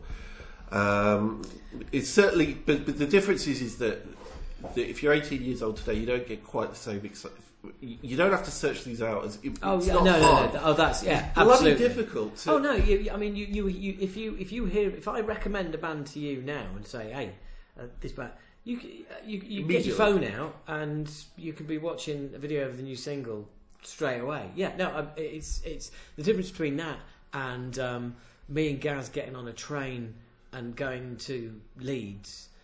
Which is like as like 15, 16 year old kids getting on, getting on a train, travelling thirty miles to the ne- to the city, going to Virgin Records, traipsing, you know, trawling through all the heavy metal imports and trying to find things like by Destruction and DRI and and trouble and shit like that. And it's like, well, yeah, that's You'd have to shell out for stuff that you. I used to buy. I used to have to buy stuff that I'd never heard Oh, simply on the off Yeah, oh, chance yeah, that I'd like it, and I got some real duds. well, yeah, but you, you'll have done the same thing that we all did, which was you, uh, you, you um, one way of checking is well. For a start, the label there's going to be a certain amount of guarantee Yeah. of quality from the label. If it's like a Roadrunner, or if it's a metal, You're right. or if it's an MFN, or an Earache, or an Under One Flag, or Rough Justice, or whatever. But also, um, if the band, how they're dressed. Um, but also, if they've got any band T-shirts on, I mean, I, the only reason, the only reason that I ordered the first Suicidal Tendencies album hadn't heard them at all, but I just kept seeing all these suicidal peaked baseball caps in shots and everything else, and the suicidal t-shirts. Yeah. And I just thought, this band are an influence, so I ordered it from Shades, totally sight unseen, didn't have a clue what I was going to get. Um, and what I got was um, prob- probably, and I'll get shouted down for this, but probably their best album as far as I'm concerned. I really. I used to love the uh, the way the look of suicidal tendencies, but it, it's kind of. I didn't buy the tab, but when I actually finally heard them, I was kind of slightly disappointed. Um, I, so- no, I, I, I definitely I get what you mean. No, I get what they, you they were quite as good. I, because I was from from getting that album on. I was disappointed with everything. It's funny same with. I found the same with Biohazard. It's sort of like that sort of American, really deeply serious, built like a brick shit house kind of rapcore. It looked really tough and exciting, but it never quite did it for me. So, um, as you were saying, there's uh, there's a danger in nostalgia. You know what they say? It's not what it used to be. Yeah, I said that first. Yeah. Very clever. That's yeah, yeah, yeah. A little bit of editing, and uh, boom! It's all. we have to edit that bit out. As yeah, well. I know. Um, no, I don't edit this. Yeah, no, it, it's. I don't want to be sound like a gro- grumpy old man. I mean, uh, and and Yeah, yeah, I know, I know. I mean, it, it's Yeah. it, metal still excites me, and, and I'm sure for 18 year olds it's still just ex- exciting. Um, but, it, but but something's been lost as well, I think, and, and that's not, not that's not unique to metal. It's unique to sort of culture generally. The fact that everything is available instantly, not always for free, but often for free. Um, You know, when you said you didn't want to sound like a grumpy old man, I just am. I am. you, you've you've really not doing a very I'll good tell you- job. well, I'll tell you an example. Is is my kids? Both of them were off sick from school today, um, and so they spent the day wa- basically watching TV all day. Now, when I was when Uh, I along, were- along with their other job, annoying you. uh, well, uh, I work at home, so I was trying to work while while tending to their every need. And But good they- luck with that. But basically, their every need was to watch TV today, and I bought them pot noodles for lunch, which is what I always do when they're ill. Anyway, um, that's how good a father I am. But Yes, you could have just bought them pot. very amusing. Um, and and ba- when I was ill as a kid, you'd watch and you watch TV all day, which you're allowed to do when you're ill. Um, um, you'd have to watch whatever was on because there'd only be like four four channels or whatever, and uh, for a large part of the day, it was stuff that was not particularly what you would ideally want to watch. Well, my kids watch Friends for the entire day because Friends because there's the I don't know what. What have you done? What have you? What kind of father She's are eight. you? Year, my daughter's eight years old, and quite frankly, I don't know what sort of That- but that- education she's getting. so from that's Friends. old enough to know better, as far as I'm concerned. Friends is well known to appeal to those with a mental age of eight and under. Well, she's too I old hate for it. that. Pro- I fucking hate that program. Well, can you imagine what it's like today? I heard Still, the, the yeah. theme tune every half an hour Oh, for about eight hours today.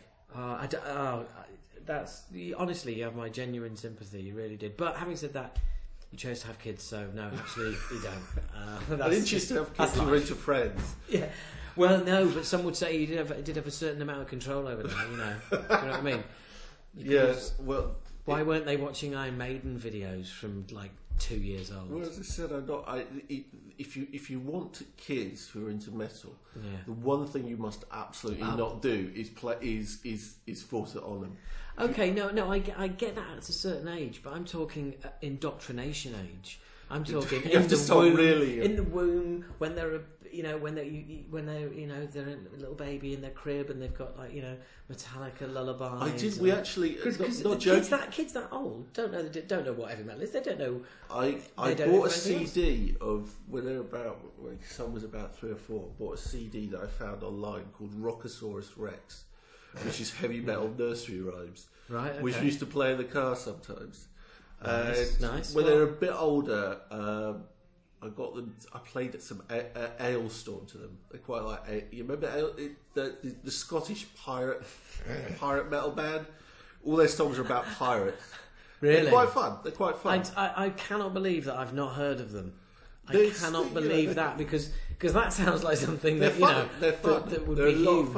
I, I'm I'm sure they are, and I'm, There's I'm in no way meaning to sound. So the kids like that, um, but you know, I haven't played um, Marduk or um, um, Well, yeah. or, or uh, Venom or, or Acid Reign for that matter. My Oh. apologies. I was saying before you like I said earlier, what kind of father are you? to not play my children Acid yeah, Rain. exactly. Honestly, I, do you know, oh. Never did me any harm. I should have brought. I should have brought. Um, I should have brought a copy of the Apple Core archives around for you, or, or, or, or rather more for them. I'm sure they receive it with complete bafflement. Well, well, you know, eleven ninety nine Amazon. you still buy it seriously? Um, we well no, um, we put a um, a triple CD out in um, August last year called the Apple Core Archives, and it's basically a box set of every song we ever recorded. And is it does it sell? Uh, yeah. It's, I mean, I always say go to your local record store. They're almost certain to have it in, and, ha- and that sounds like a really fucking bold statement. It sounds like you know I've maybe lost the plot a little when it comes to uh, to the band's popularity. But I say that with full confidence, knowing that if there's a record shop near you that's stocking it, it has not sold one copy. it is still there. That's how I can say it will be in stock. You know what I like talking. to- Um, we, last check, last check, we'd sold 474. that's not bad. Actually, that's not bad at all. Well, it's funnily enough, you sound you sound like Mark Palmer did at um, uh, uh, oh god, was it Century Media, isn't it? They don't, I don't Or was think. he Nuclear Blast? Well, one of the two. Either way, um, yeah, he checked and he went, oh, he, he said, oh, for a band that hasn't done anything for twenty odd years with no promotion, you know, it's. It's not bad at Yeah. all. I mean, Oh no, I, it's, I thought I it's- only. It's, by the way, it's CD only. But I'm doing my sales pitch now because you didn't know about this. It's CD only, right? And um, it's available now, and you should go and buy it. Right. Thank you. No, do you know what? I would. I. I, I, I don't have a record shop. I don't have a record shop near me. Really? You do actually. It's at your fingertips. It's called Amazon. Next question. I tell you what I like talking to musicians about is talking about their Spotify royalties. Like Oh, the that's a, oh, zero that's, point- There's there's a way to wind people up. ze- I've if, seen mine. If you if you was it oh, zero point zero Oh, zero it's, it's, it's frightening. It's I- frightening. You see what you get paid for streaming. I mean, do you know what? It, it, it's it's literally monetarily. It's like someone pissing really slowly in your I'm ear. not sure it's even that. I mean, I heard I, I I can't remember who it was, but I think it might be Pharrell or some massive massive artist. Uh, that their Spotify royalty for last year was a thousand dollars or something. That, I mean, that would be serious. but tell- serious units. But that said, I, I don't use Spotify, but I use one of its rivals called Rdio, which is the same, the same, same model. And frankly, it's I use it all the time, so I'm part of the problem rather than the solution. Uh, I buy CD, CDs. Uh, still, I try and be part of the. Um, I I d- I, am I, but am I am I part of the problem or am I part? Of Well, I tell you what's good about- one thing that's good about Amazon- des- desperately hanging on to the old days. You know, One Am thing that's very good about Amazon is is that they do do this deal that is actually really really good. Which for some recordings you can buy the Oh, yeah. CD and No, you get no. the MP3 thrown in. Yeah, they send you, you you buy it and they send you the MP3 straight away. Yeah, and you could. There's a. I used got on my phone. I've got a. There's an Amazon MP3 app, Hmm. and all the CDs that I bought in the last um, five, six years or whatever are all on there to download. So that is actually quite a good deal. That is actually the best of both worlds. Yeah, yeah. But I'm just very curious about music. So you know, I like the fact that there are these streaming services and there's YouTube. oh Uh, yeah. Well, look, uh, we all use them. I mean, it's you know, you'd, you'd have to be a complete luddite to have your head stuck in the sand, going, "No, no, I'm only going to listen to the radio." Well, there's, And- there's and- weird. There's a counter trend. There's um, I saw this underground black metal. There are underground cassette only labels now, Um, but I saw the The fucking they can fuck off. the best. Uh, under- by the by the way, can I just address this right? When they when you say labels, yeah, we mean they're capable of putting labels on cassettes. But some you of them apparently are sort of they're, quite. they're not putting any money into anything. They're none of these. but none of people the, buy no, there's no nobody is self-employed running a label that only puts out cassettes. And if they are, they're living in their mum and dad's basement. But that's the point. That's the sort of black metal ideal. Having said that, look, in, in ten years' time, the guy could be the next Richard Branson, and people would be Almost play- certainly people not. would be playing me, making a fool of myself all over the place. The but, best, the best, black, the most black metal thing I ever saw was was an underground black metal label that released a couple of things on floppy disk. right, that's of, isn't that a bit corporate? isn't that really It's just corporate losing? 30 isn't that losing? Isn't that really like losing the, the, the It's- idea? it's like for me, I've always, I've always seriously. This is where the, the sort of, I've always, uh, I quite like sort of avant-garde pranksterishness, and I've always thought the ultimate artistic gesture is to produce art when that that nobody can access. So Jean-Michel Jarre in the early '80s. I'm not a fan of Jean-Michel Jarre, but I think this was cool. Um, he released a, an album in one copy that was put in a vault and, and auctioned, but with the condition that it couldn't be played. And I think Wu Tang Clan did something similar recently as well. I wish they'd done that with all their albums. Not a fan myself, as I say, I'm not a fan myself either Wu Tang Clan or Jean Michel Jarre, but I quite like that idea of now that's an interesting tour, isn't it? I'd like to see that. Jean- Jean-Michel Jarre, supported by the Wu-Tang Clan. well, there was That'd be, Public um, Enemy toured with the Sisters of Mercy Yeah, back in the day. Yeah, but um, come on, Wu-Tang Clan and Jean-Michel Jarre. I think that's I think that's slightly got the edge. I saw Jean Michel Jarre playing Docklands in the in the mid eighties. I don't know why, but I thought you were going to say in Sainsbury's.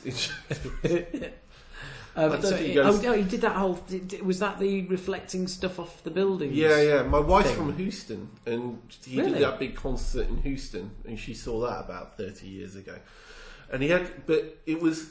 I mean, he tried. He tried to be cutting edge, you know, playing songs with lasers and stuff like that. But his special guest guitarist at the London gig. I mean, this is a guy who was huge at the time in the eighties, John Michel Jarre. He could have had any special guest. Oh yeah, oh guitarist. no, I remember I was there. And, and, and you know who the special guest guitarist was? Hank Marvin. Oh god.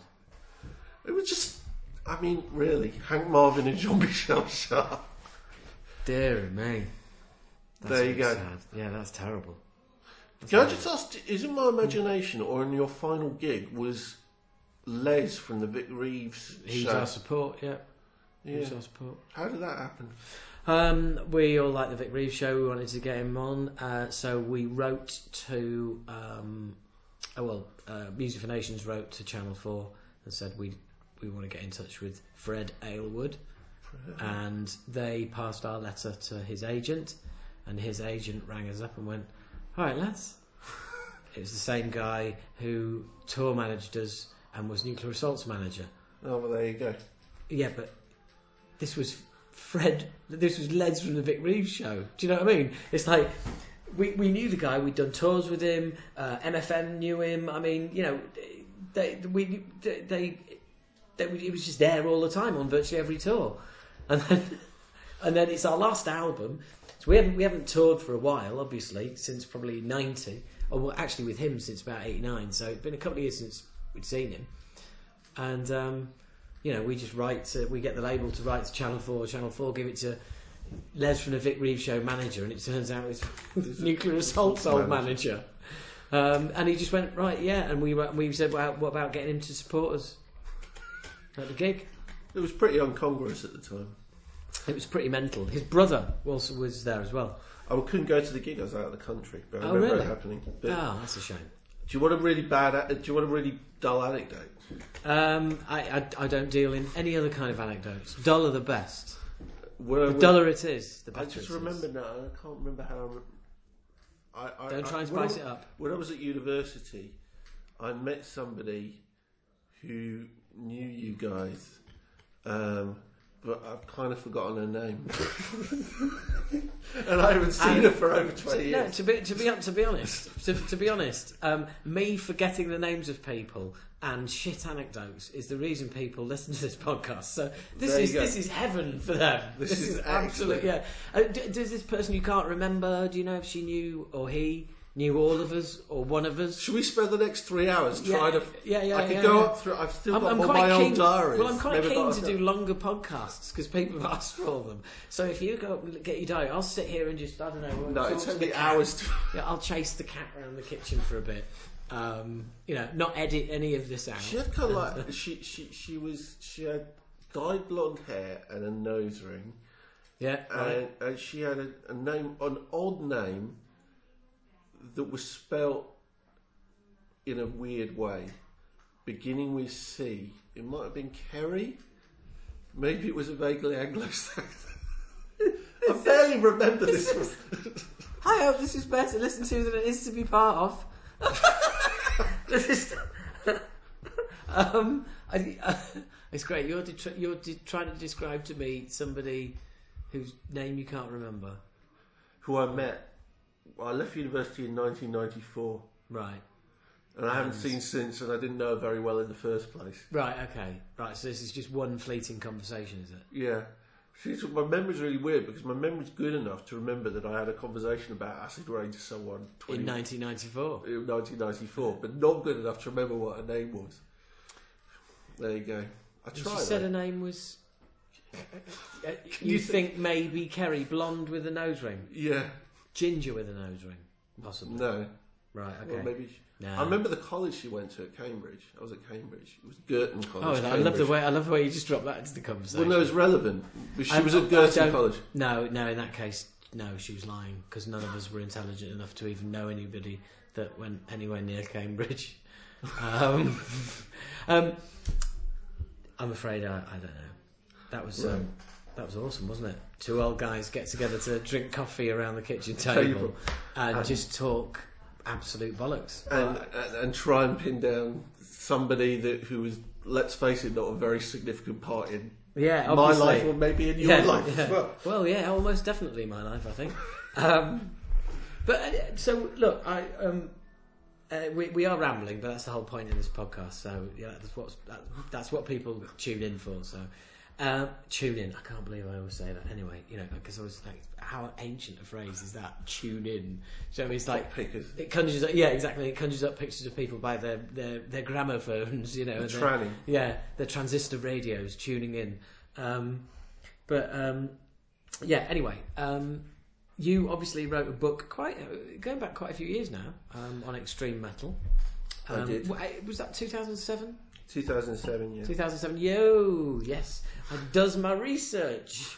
Can I, all right, so I plug my Yeah. now well, slightly no, well, no, well, no, look, I, I, I wasn't shoehorning it in because, uh, to give you a plug, but what, it was kind of it, it's it's the gateway to to um to, well to everything else that you do because this is this is essentially an interview. We have just like talked about metal and everything in general, and but I am I am keen to get to you and your your your your specific kind of um, uh, take on, on on well everything about metal. I mean, you know, as people who've got this far into the interview will know that you know you know your onions. I mean, you know, big Acid Reign fan, obviously. So you know, you definitely know your stuff.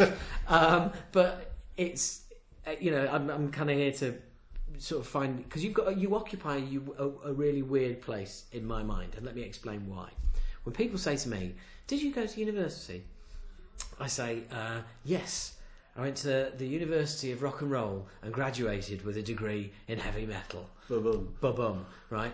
The weird thing is, you went to university and literally came away with a degree in heavy metal. Yeah, I did a PhD in. See what I did Got, yeah, I did. Very Yeah. clever. Thank you I very got much. PhD. Um, got PhD on extreme metal. Uh, Sorry. it was in solid. It was in sociology. It was I, in, look, I, I you don't get. PhDs in metal. You get PhDs in a subject, and your topic is. Right, okay, but no, that's still awesome, and I and I'm not I'm not I'm not laughing. I, I'm laughing because I, it's just like the It's insanity. much It's less cra- awesome. It's fantastic. Well, there's more of us than you might think. I mean, I was. There was. I wasn't the first to do a PhD on metal. I was probably the first to do one on extreme metal. um, or at least one of the first. But in the last, since my book came out, I was I was one um, I was I was part of the wasn't quite the first to publish a book on on, on metal, but on a sort of scholarly book on metal. But I was quite near the first. But since then, things have really mushroomed, and there's this huge, um, huge, not huge, but there, there is there is a whole mushrooming uh, scholarly community of, of academics, PhD students, and and uh, uh, who, who study metal. And there's even an academic journal called Metal Music Studies. And there's conferences like so. In, the next one's going to be in Finland um, in June, which I'm going to. Awesome. And and it's it's pretty cool. I mean, it was it was a bit too late for me. So I'd have loved this thing to loved this community to existed when I was doing my PhD. But when I was doing my PhD, it was pretty much me doing this. I mean, I knew other scholars of popular music, but I didn't know any other scholars of metal. Yeah, but better, better late than never. I mean, it's Yeah, um, no, it's really good, and and um, And some say you, you know, if you'd been doing this when you were younger, you might not have appreciated it as much. no, I mean it's nice to be. I wasn't the first, but it was nice to be one of the one of the first. Yeah. Um, but the other thing I did is I, I, I, I didn't really want to be in an ivory tower. So at the same time I was doing my PhD. In fact, part of the research material from PhD came as I was I wrote for Terrorizer. Uh, Yeah. f- for a few years. Were you, were you there when Obnoxious got voted worst ever album cover, worst ever metal album cover? I don't remember. There was a big, there was a big vote, and um, and god damn, did we finally get to our number one? It was a really lousy album cover. It has to be Yeah. said. It, it, it The was, pink one. yeah, that's the one. I, I apologize. black, the first pink metal album Well, cover. well, it, is- it was the same year as the Black Album. Was the Pink Album? One Yeah. of those is remembered uh, fondly around the world.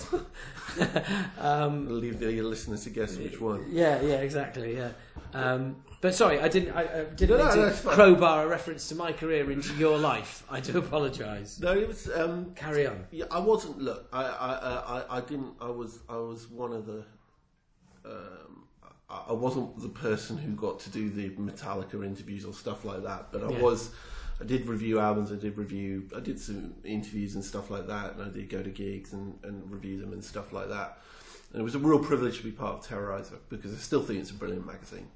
Um, So do I, and the readers know their really know their onions as well. Number one worst album cover ever. I, I get that remind you. in again. Yeah, yeah, just get that in again. No, but it, it, I mean, so how did it? Do you, did you, you just fell into it, or uh, I was did lu- you just fall out of it? For as well? Terrorizer, I was really lucky. For the, no, for the PhD, that was a deliberate decision. Is that I knew I wanted to do that from the time I was an undergraduate. Once I discovered that it was possible to study popular music academically, I knew I wanted to do it, and I knew I wanted to do it on metal. Um, the, the Terrorizer thing was is I, I contacted just basically to when I started, I sort of made contact with various people. One of whom was Nick Terry, the then editor of Terrorizer. And we met up, and um, he appreciated what I was doing. He was doing a PhD himself at the time in Second World War history. And so he got what I was doing, and so he invited me to write for them, and, and which was quite a privilege because at the time uh, uh, my knowledge was a bit spotty in places. So particularly on black metal, which I wasn't.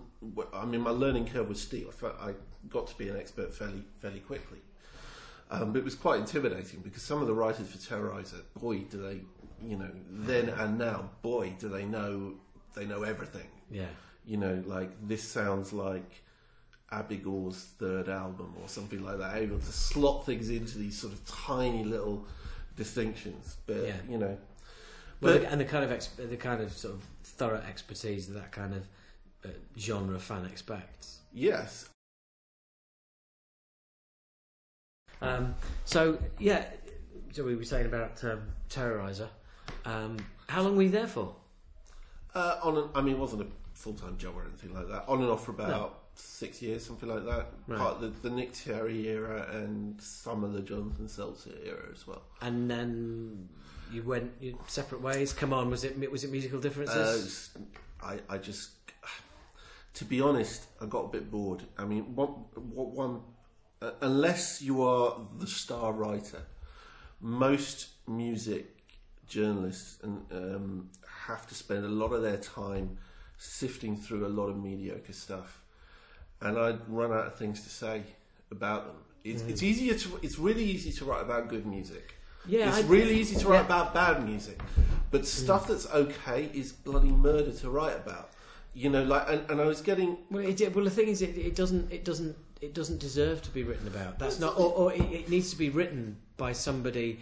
I, I, I'm a firm believer in if you if you review if you review an album and and the the response is well, kind of meh, for Yeah. want of a better phrase, then it's just just give it to somebody else. The thing is, there's a lot of me- metal. You know, it's technically accomplished, but unremarkable. Particularly, I mean, I yeah, you used- absolutely. You used to get given for a review.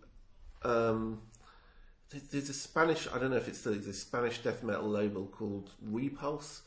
That was churning out these Spanish death metal albums that I could find literally nothing at all to say about them, uh, and that's why I stopped. I mean, occasionally. The editor would give me a really interesting thing to write about that I could get my teeth into a lead review or something Yeah. and that was really that was really great to have the opportunity to do that. But but the generic stuff, I just I, I couldn't find anything to say. So that's why. And so after that, I started blogging, and um, which I don't really do anymore because I don't really have the time. Um, but I also write about metal today on a. Um, there's a web thing called Souciant, so I write about metal there. So, so I, and And, what, and your website? What's your website? the, the, the, the blog's called Metal Jew, Yeah. um, but but I kind of just haven't had the time because I'm metal and I'm Jewish. Um, there you go. And Thanks for cleaning that up. there you go, pretty obvious. Um, and I still write academic stuff, and I've got hope. I'm starting on a new book. Um, What's the new book going to be about? It's what we were talking about before, the sort of what happens to metal in an age of abundance, where everything's Oh right, okay, yeah, yeah, yeah. Of course, yeah. Um, which won't I have been paying attention. I promise. which won't be as academic as the other one. And I'm also co- co-editing a couple of books, one of which will be on metal and Jews. Uh, okay. Brilliant. Okay, so um, they're more than you think. I, I, I, do you know what? I, I've never ever crossed my mind. It's the same way it's never crossed my mind how many Chinese people are into metal, or uh, or how many Buddhists are into metal. You, you come to or- possibly the least Jewish part of the country, Knaresborough or something like that. Uh, yeah, yeah, yeah. But it's They're no, Jews in Leeds. Though you, Yeah, you no. grow up in Knaresborough, you would never have met a Jew. Oh no, oh loads because my parents were in the antique business. So Oh, you did. You Oh did yeah. Oh yeah, yeah, yeah. Oh yeah. It's, you see straight away. Yeah. Well, um, no. So um. So, no, no. They were they they were tolerated. You know. No, I I, I jest. I jest. Um. But no, uh, my uh, and my mum is like an eighth Jewish or something like that. Oh, she, well, there she, you go. she tells me that. But um, no, it, it it it doesn't cross my mind for any any, any faith uh, or you know it doesn't. Judaism is not just- really faith. It's more well, it, it is partly, but it's kind of an ethnicity. It's a people. It's a bit of mixture. Okay, well, uh, the same again then. I, uh, the same. I, it doesn't. It doesn't. they're more than you think. You know- though. I mean, I, yeah, but I, like I said, go on. I, I don't. do you know? Uh, Not you a think- clue. Not a clue. Not a clue. But it, the same way, if you ask me how many Australians are into metal, Well, it's or, or, or, and, and, or you said faith. All right, how many West Africans are into metal? Well, that there are Um, not many, but You know, you know. I, I, I honestly, it, it it's not Well, something I- that. that's I would, something I find really interesting. Because I was, I did- yeah, because I'm, and, and I'm, it, I'm, I, I realise that I'm, th- like, I, I, you know, I'm not, I'm, I'm kind of not trying to beat you over the head with it, but I'm just kind of saying that. no, it's you know, no for- reason. Most people don't think about you it. know, it's, It's, just. but it's interesting if not- you are Jewish. I mean, it's, it's but uh, yeah, yeah, ob- yeah. So, so basically, what I'm saying is, you know, the market for these books is that why they're called Metal Jew? it's it, well, it's a discreet market to put it polite. But there was Yeah, I interesting. mean, what, are you, what, are you going to put like an oi on the front or something? it's, Like- it's got a, quite a good banner that I got someone to design for me, but I, I still is that the up one on the website? Yeah, it's a sub bit of my website when I redesign my website, but I don't really blog there anymore. But but the interesting thing Well, there'll was be a huge demand after this podcast, so I'm make sure. sure. make sure you do. You're sharing the stage with Malcolm Dome. Wow. there you go. That's impressive. It's um yeah. So um um what were we talking about? Excellent. I did a Metal great Jew. job completely. You, you, you, Sorry. yeah, no. For a while, Yeah. at the same time I was when I was blogging as Metal G, there was somebody else who's blogging Metal Israel, um, and she was she was like an observant Orthodox Jew, and so there were two blogs dealing with Jews and metal basically. Yeah. and we couldn't get on with each other. Was- No, well, that, I'm sure that'll absolutely- I'm sure that'll come as a great shock to listeners. She absolutely hated my guts um, for, for all sorts of reasons I won't go into. But I thought that was how great is Right, it? okay. The only Ju- two Jewish male bloggers don't get on. It was like Yeah, Um, yeah.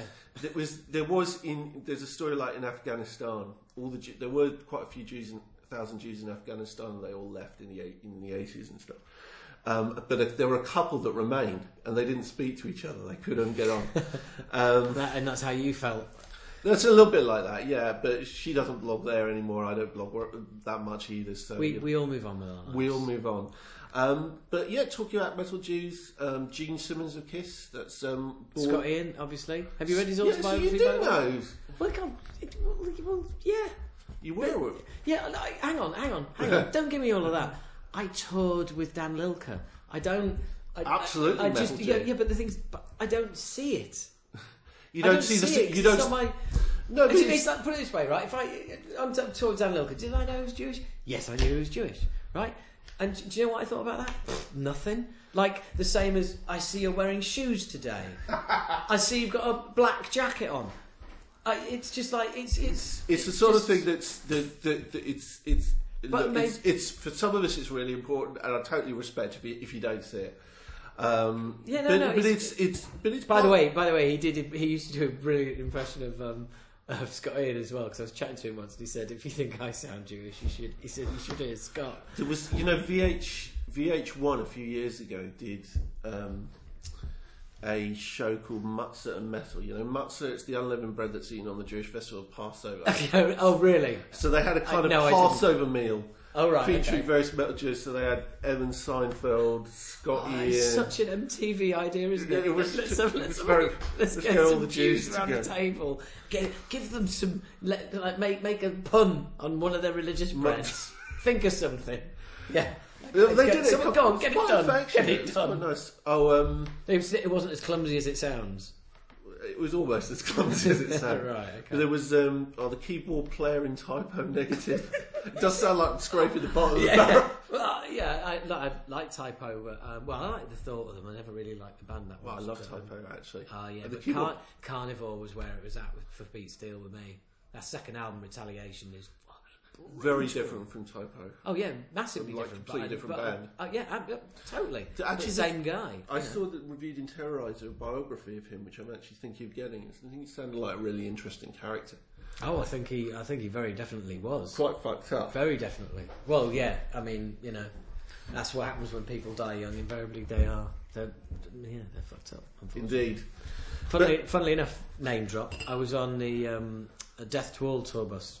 I'm catching up with Gene um, uh, last week, a week before, two weeks ago, um, and Steve DiGiorgio was on the bus as well. And after we, me and had finished having a chat on the podcast, we were talking, and and, and Steve was saying that he said um, when whenever he was on tour with Chuck, and it was his birthday, he said the most depressed guy in the world. You just couldn't. He says nothing you could do could cheer him up. It's like, yeah, but we're aging, you know. And he's like, no, no, there's there's nothing positive about it. I'm one year older. It fucking sucks. I hate it. And and and and and, uh, and he goes, yeah, and dead by a- dead by thirty five. But there is something. There is something. Um, yes, Mm. he was Jewish too. I was just That's- about. that's just it. about- yeah, yeah. But that, He was- but- but listeners, you heard me go. Mm, that was me about to go. Yeah, But it yeah, is. was- It's. It's not. Look, part of me, I like spotting Jews in metal. It's partly just trade spotting. I'm a trade spotter. It's like. You've invented. It, you've invented it. Don't do yourself down here. You've invented a whole sport, a pastime, the whole. But Yeah. it's but sometimes it's really significant. The Jewish background is significant. So if you ever seen the film Anvil, the film, the, the documentary about Anvil, no, I've, I've deliberately steered away. well, from it's really afraid. it's actually a brilliant documentary. I'm sure it is, but I, I, I just, I, I'm, I'm, it's too close. I've seen people do that. Um, it, it's wonderful because the, the documentary turned their career around from which I'm absolutely over the moon for them. What- But I've witnessed people, people's lives but the- disappear the, like key thing about like that out- film, like that was, and it's just crazy. the key film about that film is that the two guys, um, Steve Kudlow and Robb Reiner, it's like the heart of Anvil. A, they're both Jewish and they come from very tight knit, Toronto. I think it's Toronto. Certainly Canadian Jewish families, and it's because of those tight knit families. it's part of the of the Canadian Jewish community that allowed them to survive. You know, the fact that they were from, the fact that they would support them when no one else would, and allow them to keep their dream dream alive. So in, in those in those circumstances, it is actually quite there Right, is- yeah, there is yeah, significant. You have to look at everyone's biography. I don't know how significant it is in the case of Scott Ian or, or Dan Lilker or, or, or, or anybody Yeah. else. But I think it is also in Gene Simmons as well, born Chaim Witz. Yeah, but, I- but but there's also but there's also kids who were raised with just good parents who subsidised their kids and allowed them to That's also true as well. stay at home and And Yeah. and you know, hey, Varg Vikernes' mum tried to break him out of jail. Isn't that high? hot? Did you know that? that's a uh, that's a right hand turn right there. That's a heart- heartwarming story. Wow. So, You know, is- so is- his mum was really supportive of him. that's insane. What'd she do? She's trying and smuggle, smuggle I, a I saw in probably not. I'm probably Jackson. exaggerating a bit, but I think she was arrested with with like I can't remember exactly plans for the prison and a gun and stuff like Oh, that. right, okay. When he was in prison and stuff like that. All right, I imagined her being arrested with like you know a saw in her knickers in the. In, It, it wasn't quite as extreme as. This is the thing when I was doing my PhD. That one of the great things about it is it gave me an excuse to interview people in metal Hmm. and ask the questions that I'm really curious about. Because in terms of most metal musicians, with the greatest respect, I'm not that interested. I'm not that interested in what motivated you to write this this lyric or stuff like that. Oh, yeah, you, well, the thing, the, yeah. thi- the thing that I'm, and a lot talking of, my language now. a lot of interviews are quite boring. What I'm interested in is is the sort of logistics of their life. And, and, and, And the, and the person, the person behind the music, Well, also- I, and which their sounds family. which, which sounds incredibly cringeworthy when you say But- but- person behind the music, but Family is part of that. I'm also really interested in people's, you know, in day jobs. And when I was doing my PhD interviews, I was able to ask these sorts of questions. yeah, You know, I sat in Mike Amott's flat in in in Halmstad in Sweden, talking about his sort of his custody arrangements with his kid. Yeah, He's probably an adult now, and that's the sort of thing. If I was interviewing for a magazine, you, you don't really talk about that sort of stuff. Oh no! Well, that's And- that, that's the exact same principle as as me doing this podcast. Is I just I, it is just purely to um, to talk and get a, a different side of people because it's, It's often more interesting than the Well- actual than you know. Well, this is it. The thing. The thing is, ultimately, they say, well, you know, um, you have PR people say, yeah, but we, we'd like it to come out at the time of the album, or can you? They say, look, th- this is this. The reason people listen to this particular podcast is because they they listen for a particular type of interview. So people will people will listen to the you know will listen to it because they know it's going to be kind of different and interesting. The same way you know you're you know the, Yeah, work, the work you so. did, and it's about it's just about engaging people with something that's just a little bit left of centre and not what they're used to hearing. Well, I often feel that the most interesting, the most interesting things about musicians are often not the things that they're asked about in interviews. Um, Yeah. Like, for example, I tell you what. I mean, this again sounds like a train spotter. I remember interviewing um, John Tardy of. Is it John who's the singer of Obituary? Or is yeah, one? um, one one of them. one of the two. Yeah. No, Donald or John. The singer, to, anyway. The to singer. be, to be honest, to be honest, that's a bit tardy of you. That doesn't even make sense. Uh, yeah, it does. You- Tardy's late. Well, I well uh, right right right now I'd, I'll, I'll fight you on that because I think that's yes that is the definition, but the colloquial use is tardy as in being late, being scruffy, being not Maybe- not being maybe being- in Yorkshire, everything not being altogether. Uh, uh, hey, I've got I've got American friends who will back me up. Okay, well we'll Right. leave Uh, that aside. yeah. But anyway, I was talking to. Tweet him, tweet him, everybody. I interviewed him, and and it was really interesting to find out how he, you know, how he survives because I was interested to know a band like Obituary. You think they're they're big in death metal terms, but can they make a living from it? Are they at the Yeah. point where they can make a living from it? And it was really interesting because they almost are. They Yeah. almost can, but he basically works for a landscape gardening company who are who- who does doing irrigation designs for gardens in Florida, and his employers are really supportive and allow him to take off for three months at a time to tour and stuff like that. all right, it doesn't sound interesting. Certainly not No, the way no, I'm talking no, about it it. is. No, but that, that, to me, that that's absolutely interesting. There'd be people listening to this be lapping up that kind of stuff. because it's how you make it's it's how you make your life work when you're dedicated to music, and and you know it's so all of this went into your PhD, yeah. Uh, and is, is that P- and, and is that PhD basically the the basis of your book? And It's the basis of the book, but I revised it quite a bit for that because the book, the PhD was finished in 2001 and the book came out in 2007. And I've done research since. I've never really stopped doing research. I Oh, just you- don't do as much would you do would you do a revised version or a follow up of extreme metal. Well, I think there's at least one chapter that does need revising, in, in the sense that the internet has changed a lot. Of, of things that I talked about, and some of the bits in there's a chapter where I talk about the institutions of metal scenes uh, that is looking a little bit dated now.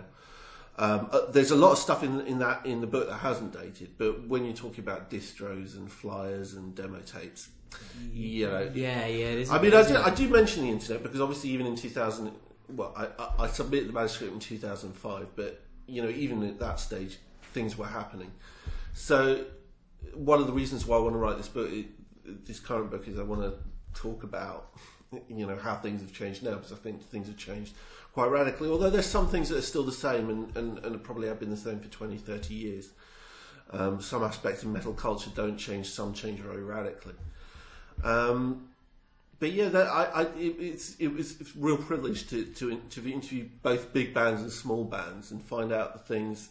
Basically, the great thing about sociology is it's a license to be nosy, with with a spurious academic, you know, Yeah, yeah. authority to, to That's back cool. it up. I mean, one person I interviewed told me that he killed his father uh, when I interviewed them. Right. Okay. You know, he, he'd done time for it, but it wasn't widely known in the scene.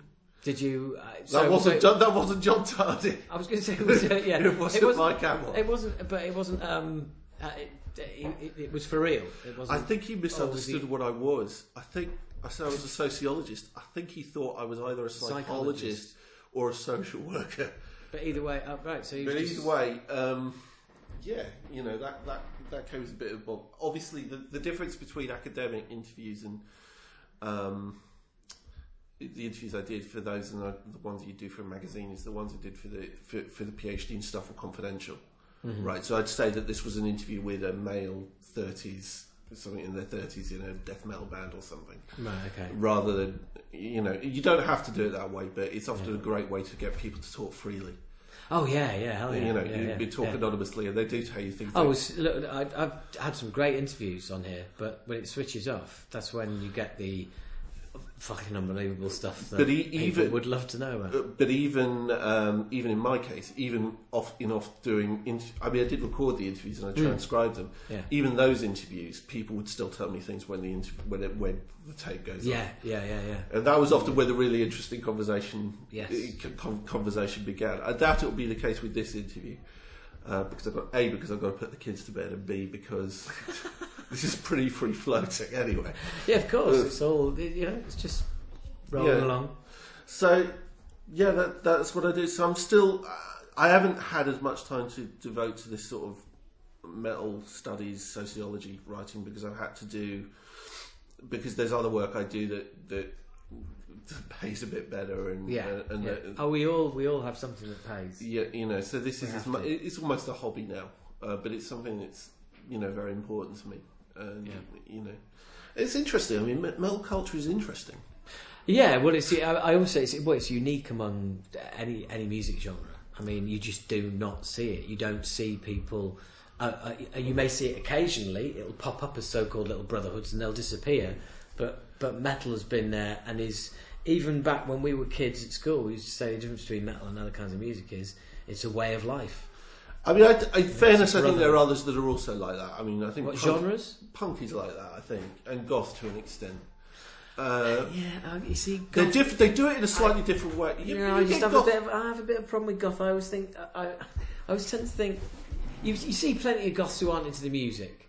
I'm sorry, but you do.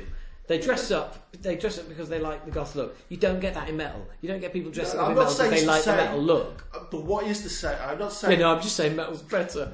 metal's better. Like, I'm not saying they're all the same, but what is the same is that there are there are other cultures that people do it uh, are into it for 10, 20, 30, 40 years. Oh no, um, yeah, that, Yeah, that, that, I'm accept, oh, no, I'm accepting of that. just, me- just the metal ones are better. Yeah, yeah, no, no, no, I'm not. I'm not. I'm not being complete arse. I'm not saying that like that, that uh, the people aren't into music for 20, 30 years. You know, they are. What I'm saying is that that the, the whole the whole metal brotherhood, that whole thing, is unique within. It's very, you know, I, I think Genres. it's still expanding. I mean, you know, the I mean, you know, you don't get pop fans ganging together and you know, not, you not just the same way. I no, mean, not at all. And you, you know, and you don't have, but you don't, you don't have the. Uh, well, for instance, just the name heavy metal, just the name of your genre, you have actually having a genre that will attract such a broad group of people. But you can't it, it, when you go to a pop like uh, equivalent. Let's let's look at say websites or message boards and stuff like that. Basically, you're gonna when, when it comes to pop music, it's all fragmented because it's like oh, go to Katy Perry or go to Lady Gaga or go to who, whoever. Yeah, it's you, you go, uh, yeah, and you go, yeah, it's, it's all fragmented. It's all different bands. Whereas you go to metal, it's just well, you just go to a metal forum and you discuss metal in general and all sorts of different. I mean, it's just but it's, it's, it's, it's- night and day. It's different. No, it's very different. Um, but I think the difference is more stark than it was because I think that when I was certainly it's another another when I were a lad conversation. When I were a lad, When you were a lad, um, yeah, whether or not you were into metal or whatever you were into, music was one of the things that defined you.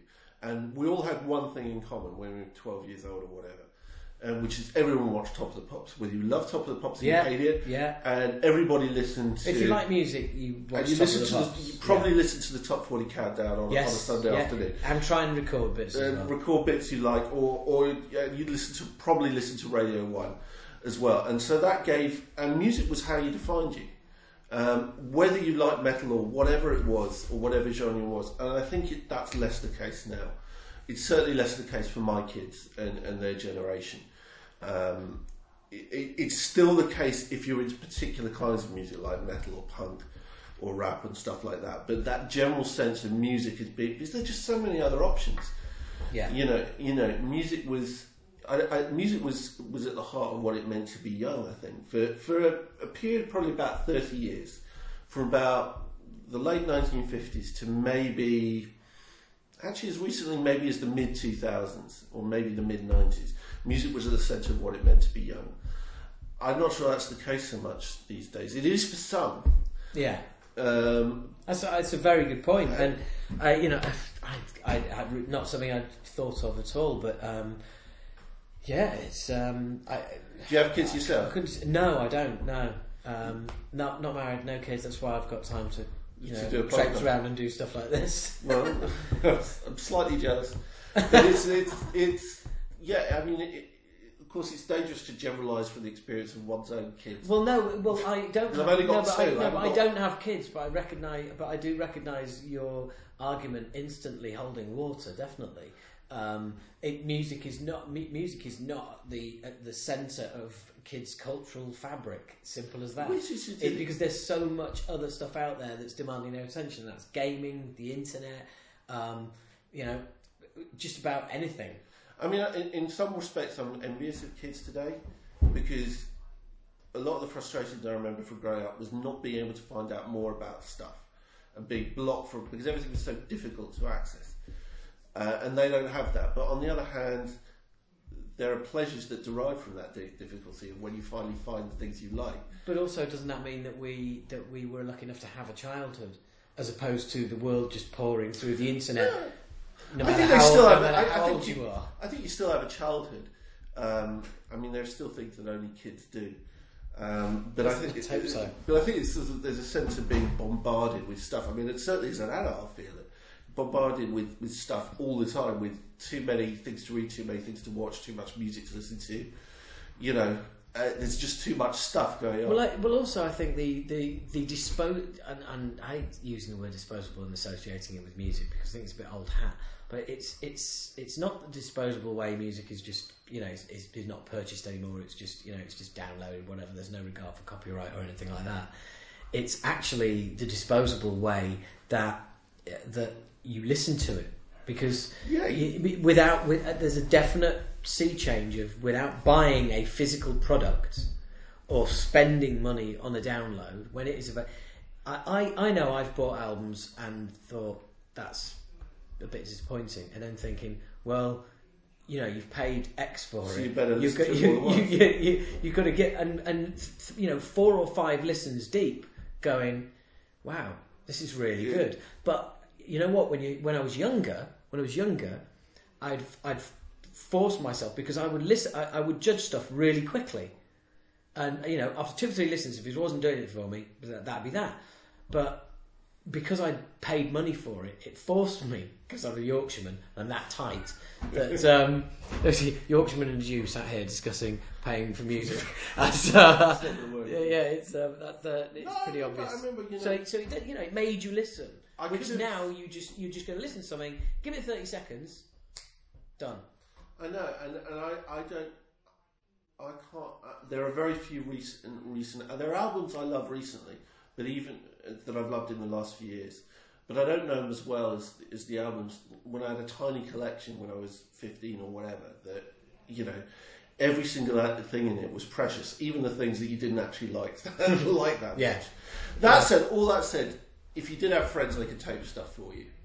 And Yes. actually, I have to tell you that I, I never purchased a single Acid Reign album. It was my friends Elliot and Dave uh, take them all. me. well- I did buy, a, I did buy a baseball cap though. As I was saying, And I as I was saying, couple of gigs. eleven ninety nine. You can own every song we ever recorded. As penance. Yeah, from Amazon on CD, all remastered. Sounds beautiful. Might do it actually. Might be a nice trip down memory lane. Oh, it'd be a wonderful trip down memory lane, mate. It would, honestly. It'd make your Christmas. Um, It is actually March, yeah, okay. and I don't celebrate Christmas. Oh, of course. well, I'm a Yorkshireman, so obviously I don't either because it would involve buying presents. Buying presents. yeah, spending money on other people. Fuck I that. was trying to thought actually that the Yorkshire stereotype and the Jewish stereotype are actually quite. s- Oh, They have hell things yeah. in common. There Oh. are things they don't have in common. I mean, Yorkshire people are tough physically. Jew, the stereotype about Jews is they're not tough physically. But Well, of course, uh, they're- none of these stereotypes really hold water. Well, no, but they exist for a reason, which is prejudice. Well, no, I- yeah, yeah, yeah, pretty much.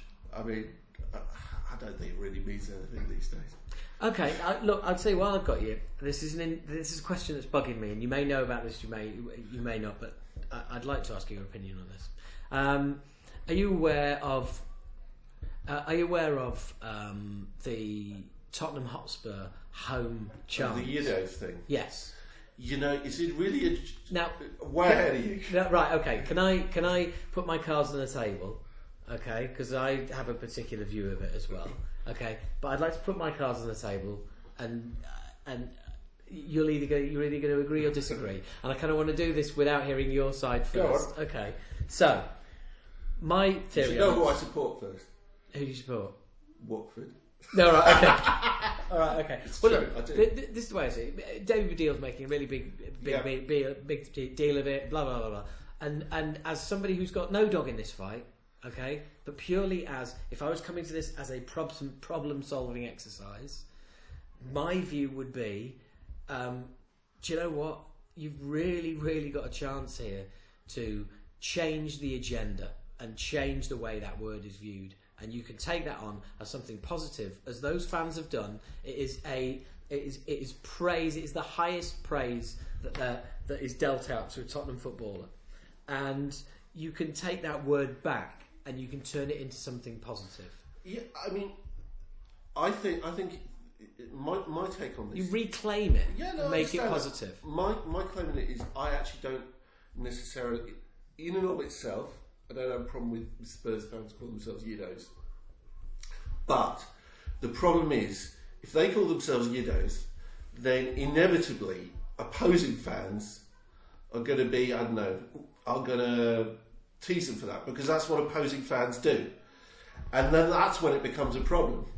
You know, well, if, yeah, if- but they, but yeah, but that's but that's that's the that, that's the The- away the- fans' problem. That can that can be policed. And is is there any examples of it?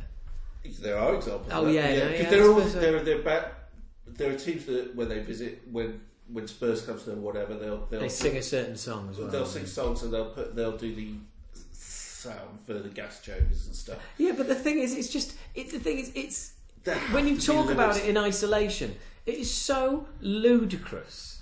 Because basically, you've got a bunch of people who Who I, I don't know the percentages, but I don't know who the There percentages are a are. Jewish but- right, okay, so let's say there's at least what fifty percent. Oh no, it'd be way lower than that. Right. Okay. So thirty percent. Is that? An, we'll say thirty. I'd say it's even lower. Right. Well, I'm going to go with thirty percent just to prove a point. But let's say thirty percent. So you, so you, so seventy percent of Oh. the away fa- of the of the fans are calling themselves Jewish when they're not. Right. Nearly Um, finished. Yeah.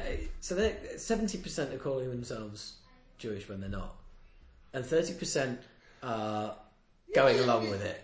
I actually, I quite like that And aspect. uh, of it. yeah, that's what I'm saying. I- And then you've and then so you've got a load of other people making making um, anti making anti-Semitic chants to seventy percent of fans who aren't Jewish. It is a little odd. So the, It is a little odd. it starts falling apart. It also starts falling apart when, when I think that, um, you know, I know as many Jewish Arsenal fans as I know Tottenham fans. Uh, yeah, well, I, that's I, I've been. It's not like what it's not like is when you go to Glasgow.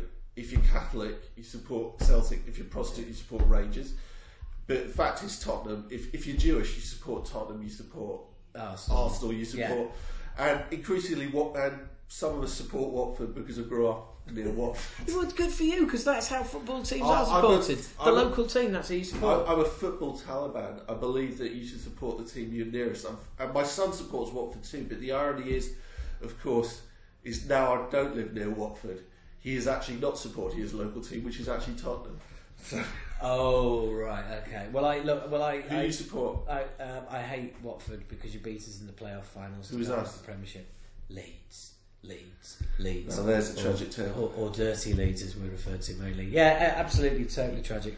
There's that brilliant uh, Damn United. Did you see the film? that? Yeah, yeah, it's Oh, it's absolutely brilliant. Yeah, I I've, I've. I've, I've, I've, I've watched that film about five, six times. It's fantastic, and it flies by every time. Yeah, it's great. Michael Sheen in it. Hey, well, look, we look, we, we made it. I we need to made put it the off. kids to No, I bed. was just saying, we made it off heavy metal. Made it off heavy metal, and we've made it on to um, to To football. Leeds United. So, yeah, yeah. And that's, Watford. That's. I always feel a bit embarrassed when I tell people I support Watford. No way, you It's- shouldn't. It's, it's um, you know, fans always tease Watford fans for being soft, and it's completely true. we sing less than any other team in the world. Well, um, well, not as. I, I, there, there, there are worse fans. But um, well, look, Keith, uh, thanks for letting me um, fun, come round it. and um, talk bollocks in your kitchen all evening. And I look forward to hearing Malcolm Dome talk bollocks on the. Yeah, on it'll be podcast. cool. Right. Keith Kahn Harris. Um, uh, Twitter, website, anything you want to mention? Uh, at Keith Kahn Harris on Twitter. Uh, my website's kahn-harris.org, K-A-H-N-harris.org. Um, what's that thing you, the, he always used to say in fanzines? Um, support the underground, buy our, buy our t-shirts, Yeah. uh, buy my demo tape, send SAE or die. no, it's not SAE. Send IRC or die. Yes. Yeah. I'm yeah, not I sure you remember can even get IRCs anymore. Shit. Oh well. And on that old school note, thanks a lot. Take Cheers. care. And there you go. That is my interview with Keith, which was a little bit quiet there. Um, and also, you, you, you heard the little pauses there. I, I could have edited it all together to make it seem like one sort of long conversation, but because of there's a there's a break, the flow of the conversation changes slightly, and it would have sounded odd. Um, so uh, I decided to uh, to opt for um, putting the gaps in. So I hope you I hope you enjoyed that. It was um, it was really really really cool. We uh, we just um, I, I seem to say that a lot, but this is this was a, a particularly fun um, kind of um, episode to put together. Um, I mean, you know, uh, Chad uh, with his history and the and, and the amount of hours he puts into metal, um, and um, Keith the amount of you know just the dedication of the and the, the work. I mean, just the thought of writing a book makes me just want to fucking die. Um, actually doing it, you know, and all the all the research and everything that it takes is just it's amazing. So um, yeah, and he was a fascinating guy to talk to, and uh, and as you can hear, we we have quite a lot in common. um, um, uh, being around a sort of similar age. I think. Well, obviously he's a bit younger than me.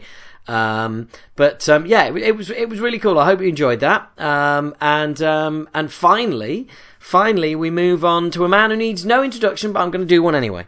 Um, we go from Chad and Keith, who Chad, who I've spoken to once, Keith, who I've met once, to Malcolm Dome, a guy I have known for 25 years, if not more. Um, and um, we, I mean, uh, you know, I've been down in London over 20 years, and we, we bump into each other at gigs and um, uh, and and in the pub. Um, and uh, yeah, I mean, I, I, I know him very very well, and he was very kind to take the time out um, and uh, and agreed to sit down and have a chat. We did this in a cafe in uh, Marylebone Station um, at six o'clock, and it was closing at seven. So we knew we had an hour.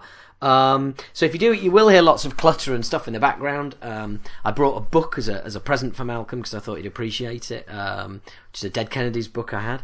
Um, so anyway, um, without further ado, ladies and gentlemen. Well, yeah, like I said, you know, are there any ladies? Ladies, gentlemen, children, teenagers, worms, germs, whatever. Uh, anyone listening? Um, anyone? Is there anyone out there? Um, anyone listening? Um, hey, this guy's a legend, isn't he? I mean, you know, you all you all know who he is. You all know where he works. There's no need to get, no need for me to go on about it. But you know, um, he's just he's everywhere. Um, and um, and he's a top man. Known him for years. And this is our chat on metal and everything to do with metal. Uh, and this is Malcolm Dome.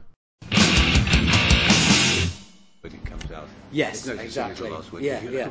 Um, right, I'm, uh, I'm, I'm, um, uh, we're sat in a in a coffee shop in Marylebone Station, and I um, I have with me. Um, old uh, old friend, old, uh, yeah, yeah, old opposition. um, opposition. the, the the legendary. I'm not even going to say journalist. Sort of um, uh, font of all knowledge. Um, uh, Malcolm Dome, who I'm sure you've all heard of and seen in various documentaries. And Click as people switch off. no, I'm sure they won't. I'm sure they won't. Um, and I actually, funnily enough, while I was still waiting for you, I was thinking this is actually this is quite weird, isn't it? Because this is this is band member interviews journalist. I know this is a bit of a reversal of roles. uh, yeah, it is, isn't it? So it's um, why not? Yeah, yeah, exactly. Why not? Um, so uh, yeah, we're in a coffee shop, so you might hear people coming and going in the background, but um, don't worry about it. Ambience. Yeah, exactly. Ambience. Um, so, Malcolm, I'm going to um, put that right in front of you because my voice is very loud. Um, uh, it, as I said there, it, it's kind of. It, it seems almost. It, seems a bit like to call you a journalist is, is is kind of doing your role down because, I mean. I mean, you're kind of a, I don't know, you're a, you're a, you're a fixture of the heavy metal scene. A fixture, in, my goodness me. Yeah, in a good way. You know, a good fixture, like a sofa, not like, you know, not like a shelf. you, know, a sofa, okay, I'm the sofa of heavy metal. Yeah, the, the, sofa of metal. Yeah, everyone sat on you. No, I don't know. yeah. Yeah, forget my analogy. Um, but, um, yeah, I mean, something I was thinking about was, look, 25 years ago when mm. thrash was just coming to the surface and it's more like 30 really wasn't it? Well i'm just i'm thinking of my own personal yeah i know you're right because 25 years ago we were we were packing up 1990 yeah, yeah. so yeah. about 84 85 when it first really came through. Yeah yeah and i, I don't know was it I, I don't know too much about your career prior to that. So was that was that I had did, a career? Uh, oh right it's like that, isn't it I mean, oh. were you, were you like the rest of us hanging on to, hanging on to like you know Metallica's coattails, as it were, as like as thrash emerged? Did you become a kind of authority on it, or? No, but if we're talking about thrash coming out in 84, 85, I'd already been writing about music for about five or six years by that point. Right. Having started in 1979 with NWOBHM. right, okay. So I was ensconced at Kerrang at the time when thrash really developed and came through and uh, my career, as it were, if you want to give it that uh, wonderfully majestic term, uh, was already going. So it wasn't thrash that was particularly involved in, in its development, although uh, I was fortunate enough to be around at the time when that exciting movement was happening. Yeah, yeah. So it, it because it, it, seems to me you, you were kind of you were at the heart of it. I mean, you were right. You were writing about you were writing about thrash. Yeah, you know, before partly, anyone else. Well, I mean, myself and one or two others, and Xavier Russell's got to take a lot of credit for it as well. He was writing about uh, thrash, and people like Paul Miller as well. But I was fortunate enough to be writing about thrash, and to this day, I don't know if it's true, but I am now apparently regarded as the person who invented the term thrash metal. Bloody hell! Now, really? I don't know if that's true. I've never known if it's true. Well- well- but um, since people give me that sort of title, oh, Take it. No, take it. Take it, Malcolm, because now you've given me the title for this podcast, and it will be interview with legendary journalist who co- who coined the term thrash metal, the man who worse, invented it. yeah. Yeah. Was it Venom? Was it Metallica? well, no, good. it was Malcolm Dome. Well, in, in terms maybe of the term, but in terms of the music, oh, no, Well, I and here we are. I'm yes. now showing Malcolm a book um, written by Malcolm Dome, funnily enough. yes. And I, I was flicking through this this morning. the end on- of the 80s. I was flicking through this this morning on the tube. And there's the big, and there's a big picture of us in the back, and I couldn't. When I say us, I mean Acid Reign. I couldn't Yeah. believe it. I've since defaced it. Um, Oh, well, good for you.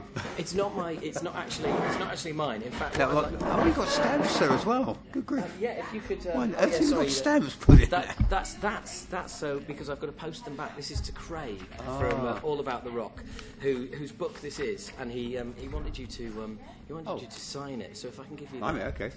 if I can give you that, and um, I've already devalued it at the back there, as you can see. yes, I, I noticed that. He's going to be delighted the way you've devalued it. Yeah, if you just look at the pen, it's got a slightly. There you go. Look, it's got a slightly knackered nib, so that'll give, Oh, you, a right, bet- okay. that'll give you a better uh, bit of purchase.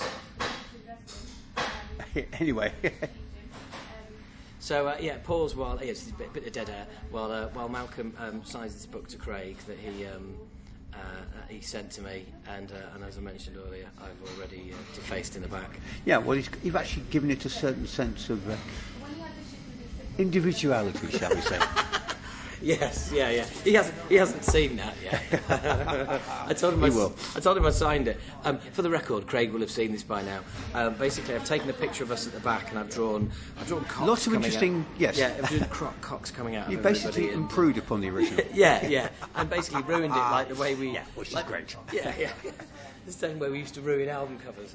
Um, oh, and I've, I've, brought, I've also brought you. Um, I brought you a present as well. You it's not, a present? Um, Wow. Not a copy of the Apple Core archives, which I know you'd have, Oh. kill, you'd have killed for, um, or rather, yeah, killed for. Dead killed me. Yes, it's a book I've just finished. I'm, I'm really not sure. Um, You know, whether you have I an love interest in punk or anything. absolutely. Yeah, well, and, and it's a really, really interesting book. It only goes up to the fresh fruit, fresh fruit Right, um, rotting vegetable, era. yeah, Yeah. yeah. Um, uh, and I just finished it, and I thought uh, you'd be um, you'd be a really worthy uh, recipient. Thank you. Um, I- I'd love to read it. Thank you very yeah, much. yeah, no worries, no worries. So. Uh, now we've got the uh, yeah, Yeah, So you, anyway. you invented thrash metal. we- That's where we were, wasn't Yes. it? well, people claim I did. Let's put it that way. I don't remember doing it, but if people claim it, this is like everything else. Who actually comes up with the term in the first place? And there's got to be someone who originated it. Maybe it was me, for better or for worse, that came up with the name thrash. I don't know. Yeah. But people keep saying I did, so okay. When the legend becomes fact, print the legend. Yeah, well, absolutely. So, um, so I'm sat here with the legend Malcolm Dome. Um, yeah, you're quite right, journalist. It doesn't do you. It doesn't do. It doesn't do it justice. I've never thought of myself as a journalist anyway, more of a writer than a journalist. Right. Yeah. because I think journalist implies, implies a certain approach, and I don't necessarily feel it's an approach I've always been very comfortable with. But it's an investigative side, obviously, to writing about music, but it's a celebration of the music. Yes. That's what we always try, certainly in the Kerrang days, and still do. Yeah, because it, uh, ultimately, I think um, I, th- it's funny how, how battle lines get drawn because because as I can say, as from being in a band, we wanted to be a band because we love that kind of music. and We Yeah. wanted to play that kind of music, and you were a journalist because you love that kind of music. Yeah, absolutely. and you like writing about that And kind of music. about the music. And, and, the and, and it's not, uh, yeah, uh, but for some reason, battle lines get drawn somewhere along the li- uh, along the way. You've only got to do one sort of even, even kind of half not, you know, glorious review, and, and all of a sudden it's uh, that's all forgotten, and it's it's two camps Yeah. are drawn, aren't they? You- oh, Yes. you know. Oh well, you know you've, you've never you've never you know made. You've always been against us would you do? anyway. Yeah. yeah, yeah. Who do you think you are? You're not as important as you believe you are. And of course, the irony with the reviewers is bands always love great reviews, which i.e., great being very positive reviews. But sometimes negative reviews can be very objective and very critical in a, in a manner that's very balanced. And bands never give you the credit for actually it's a very well thought through review. No, it's a bad review. Yeah, and, and well, the funny thing is that those that, those bands didn't realise what was going to happen 20 years down the road, and that everybody was just going to have their, you know, barely thought out ideas thrown up onto the internet and tell you all about where your albums went wrong. Well, yeah, that's true. I mean, these days, of course, anyone can be in a band and actually release an album through YouTube or you know, MySpace, whatever, or Facebook or whatever, and, or uh, SoundCloud. Anyone can actually put a blog up and write about music towards a journalist or a writer. So the internet's done that. It's in a way undermined and devalued the art. Uh, well, it, it, we've, we've got we've got to that point a lot quicker than I had intended. But Well, while, no, no, but while we're there, um, do you? Uh, I I consider myself to have been um, very lucky to have been around in a band when I was, and to experience the things that I have. Um, and you know, for want of a phrase, you know, for, for want of sound, wanting to sound like I'm like 80 years old, then the internet came along and ruined everything. Um, but it, it, it, what I mean by that is, uh, there's the, the words value. There is there's so little value to to to everything. To you know, to music, film has been impacted. Everything's being impacted Yes. by the fact that people want to rip stuff off the internet. They don't want to pay for anything. No. Um, and and and it's it's a it's a downward spiral. Well, that's that's the big problem. Is people have got used to not paying for anything. Why should they pay for music when they can get it for nothing, without actually realizing that if you get something for nothing, you never appreciate it, and you're Yeah. not giving an opportunity to the talent and creative forces out there to really develop. The likes of Metallica maybe never would have actually made the impact they had had it not been for the fact that people allowed them and got excited by the fact that what they were doing was meant something, meant something to them. And if you are given something for nothing, you tend not to regard it in the same light as if you actually have to pay for it. It's yours. And in the same way that I think vinyl, and to a lesser extent CDs, a physical form of having something, is so much greater than downloading because it comes ephemeral. It's music, Yeah. and it's tossed out as music rather than it's music. And look at the the market now for vinyl releases or re-releases. People love that because it's part of what made an album, what made music so special to everybody. Yeah. Poring over, I mean, it's a cliche, but going to album sleeves, looking at, oh, look at that little bit over there. What did Metallica do with that? What did Ash Ray do with this? But now it's sort of, oh, we'll download a track, and who cares about anything in terms of um, of artwork? That's irrelevant. So people become used to it. Yeah, I think the the concept of artwork has been lost. As a as a as a as a former vocalist and lyricist, um, the impact is huge because I, I I think I think uh, you know as much uh, artwork has taken a big, uh, lyrics have taken a big kind of hit. You know, there's basically. You haven't got a booklet there that you leaf through along with the CD. You've got nothing. You've got maybe a PDF that will, you'll get free that you might get round to opening one day, you might not. Um, and yet, and, and yet, the irony of all of this as well is that publishing is paid to bands, Yes. and fifty percent is paid to the lyricist, and fifty percent is paid to the music. It's Yeah. it's established, it's enshrined within the business that Oh, yeah. you know that a song is is, is words and music. Exactly. Um, but that again, the, the download format is, is, is has impacted against that. Um, it's I, I mean again, I don't I don't want to sound you know anti-internet because I'm not. But by the same token, I, I constantly see on this podcast, you know, buy CDs because it's uncompressed sound. It simply sounds better. Yes. and you get a full package. There's Yes. that- and that's an incontrovertible fact. Absolutely. Um, and uh, and if you're going to get a download, pay for the download Yeah. because it, it, it's it's it's ridiculous. I mean, to to to use a to use a, a kind of comparison with what's happening in the movie industry, the only movies that are getting made are things that can be guaranteed, like Transformers Four. Yeah, oh, so they can yeah, merchandise exactly. the fuck out Franchise, off yeah. the back of it and everything else. Or you get films that even as such something as strong as the James Bond franchise is now fifty to sixty percent is is um, financed by product placement. And every time you download that movie for free and you don't go to the cinema or you don't buy a buy a stream of it, you are playing into the hands of major advertisers and major corporations, and they will dictate in the future what gets made and what doesn't. That, that, that's an interesting point because I think one thing internet has proven that people are going, oh, it's knowledge, it's news everywhere, you can get access to any information. It's actually proved how powerless people are.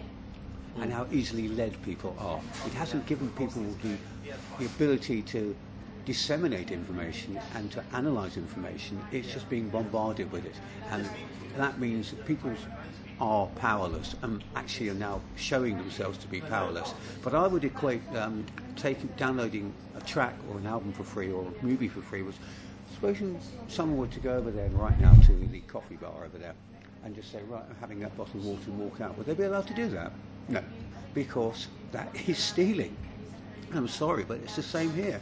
You're just taking something that isn't yours and just saying, well, I can have it for nothing. It's my right because it's the internet, because it's one step removed from actually physically removing it. Therefore, somehow there's no blame attached to you for doing it. It's ephemeral. It doesn't have any physical construct. And that's the sad thing is that people don't also don't realise we're doing it. They're devaluing the music. They're devaluing the art involved, and also they're undermining the ability of people to go on and develop their artistry. Yeah. And that's the sad thing because people look and say, where are the next big bands coming from? look at Thrash and think, well, the big four, if you want to give them that title, and it's still a main point about that, who's going to replace them? No one. Oh, yeah, yeah. Um, because the golden era of thrash, if you want to give it the, the mid to late 80s, has not been replaced by a new era where bands are going to come through and take over. The way that thrash took over from the NWOBHM, for instance. Yeah. And the way that the big hair bands in the 80s took over and then the grunge bands came through. And you can argue the toss about whether you like or don't like that music, but there were new bands coming through to take over from the older bands. That isn't happening now. We had, we had um, funnily enough, uh, just a week ago, we had the, we had the, uh, the new metal um, forefathers roll into town. We had um, Corners yeah. playing to sold out arena that yeah. they could have sold out a couple of times over. Um, and by all accounts, it was a fantastic show. Unfortunately, I missed it. I would love to have, uh, love to have made it. Oh, um, I'm sure they were great. But but you've got so you know is is, is new metal the, was that the last the last wave of, of creativity, well, if you like, the last big wave. Because if you think back to, you think, right, okay, we have your, your, your Slipknots and your and, and Korn. Who's come along since then? Will you start edging towards, say, Avenged Sevenfold, mm. Black Veil Brides, stuff like that, which, which, which for me is a, is very much a different generation. Um, it's, um, I don't know, you know, it, it's just clothing sponsored bands. It just doesn't yeah. d- doesn't really work for I mean, me. To me, the sad thing is I think Avenged Sevenfold in, the, in their early days were Fantastic. a really exciting, different band. Yes. Now they're a generic power metal band. Yeah. I saw him. I saw him ten years ago down the LA, uh, the LA two. And, um, of blessed memory. yes, yeah, yeah, and they were fantastic. They were really, yeah, really good. They, they were a tremendous band. Now it's generic Helloween. It's a poor man's Helloween, as far as I'm concerned. They're not yeah. making anything interesting. Well, it's, Helloween. plays the Black Album. Yeah. And then plays Guns yeah. N' Roses. Yeah. And, and then plays. Very good. But what they were doing in their early days was interesting. It was different, and it was challenging. Yeah, because they came from a, they came from an almost sort of hardcore yes, background, they did come they? From and they got background. shit from from the hardcore scene mm. for starting to play metal. Yep and and and they were very much kind of a foot in both camps. And I, I, that was very much around the time when I went to mm. when I went to see them. And then it just seems to have, yeah, it just seems to have corroded and faded away and just turned into a, you know. It's, it's turned into a, a not very good power metal band as far as I'm concerned. They've got bigger in doing so, which is intriguing because the power metal bands haven't. Yeah. But they seem to have somehow crossed over, and good luck to them. I think they've crossed over by, by, by, by, and I think it's been very calculated. I think, yes. the, I think the last album, um, oh, something about a king, wasn't it? Hail to the King. Yeah, I think the, the last album, um, if you look at it, it, it, it, does sound like it was put together by a band and a marketing team. And yes. literally, this song is from the Black Album, this mm. song is Guns N' Roses, this song is. Yeah. I mean, the. Yeah. You know, there, there's, there's that Robb Flynn tweet, wasn't there? The congratulations to. Um, Avenged Sevenfold on their their, num- their number one covers album. Yeah, well, it's pretty much exactly it. They've yeah. got to number one, and they're probably saying, "We don't care. We're doing very well. Thank you very much. We don't need uh, your um, praise, Robb Flynn." Although I think Machine Head have a lot more credibility, and they're doing things their own way. And Avenged Sevenfold are almost looking at what's going to sell us albums. They're yes. going back to being a marketable band and a marketing band rather than an artistic band. Yeah, without a doubt.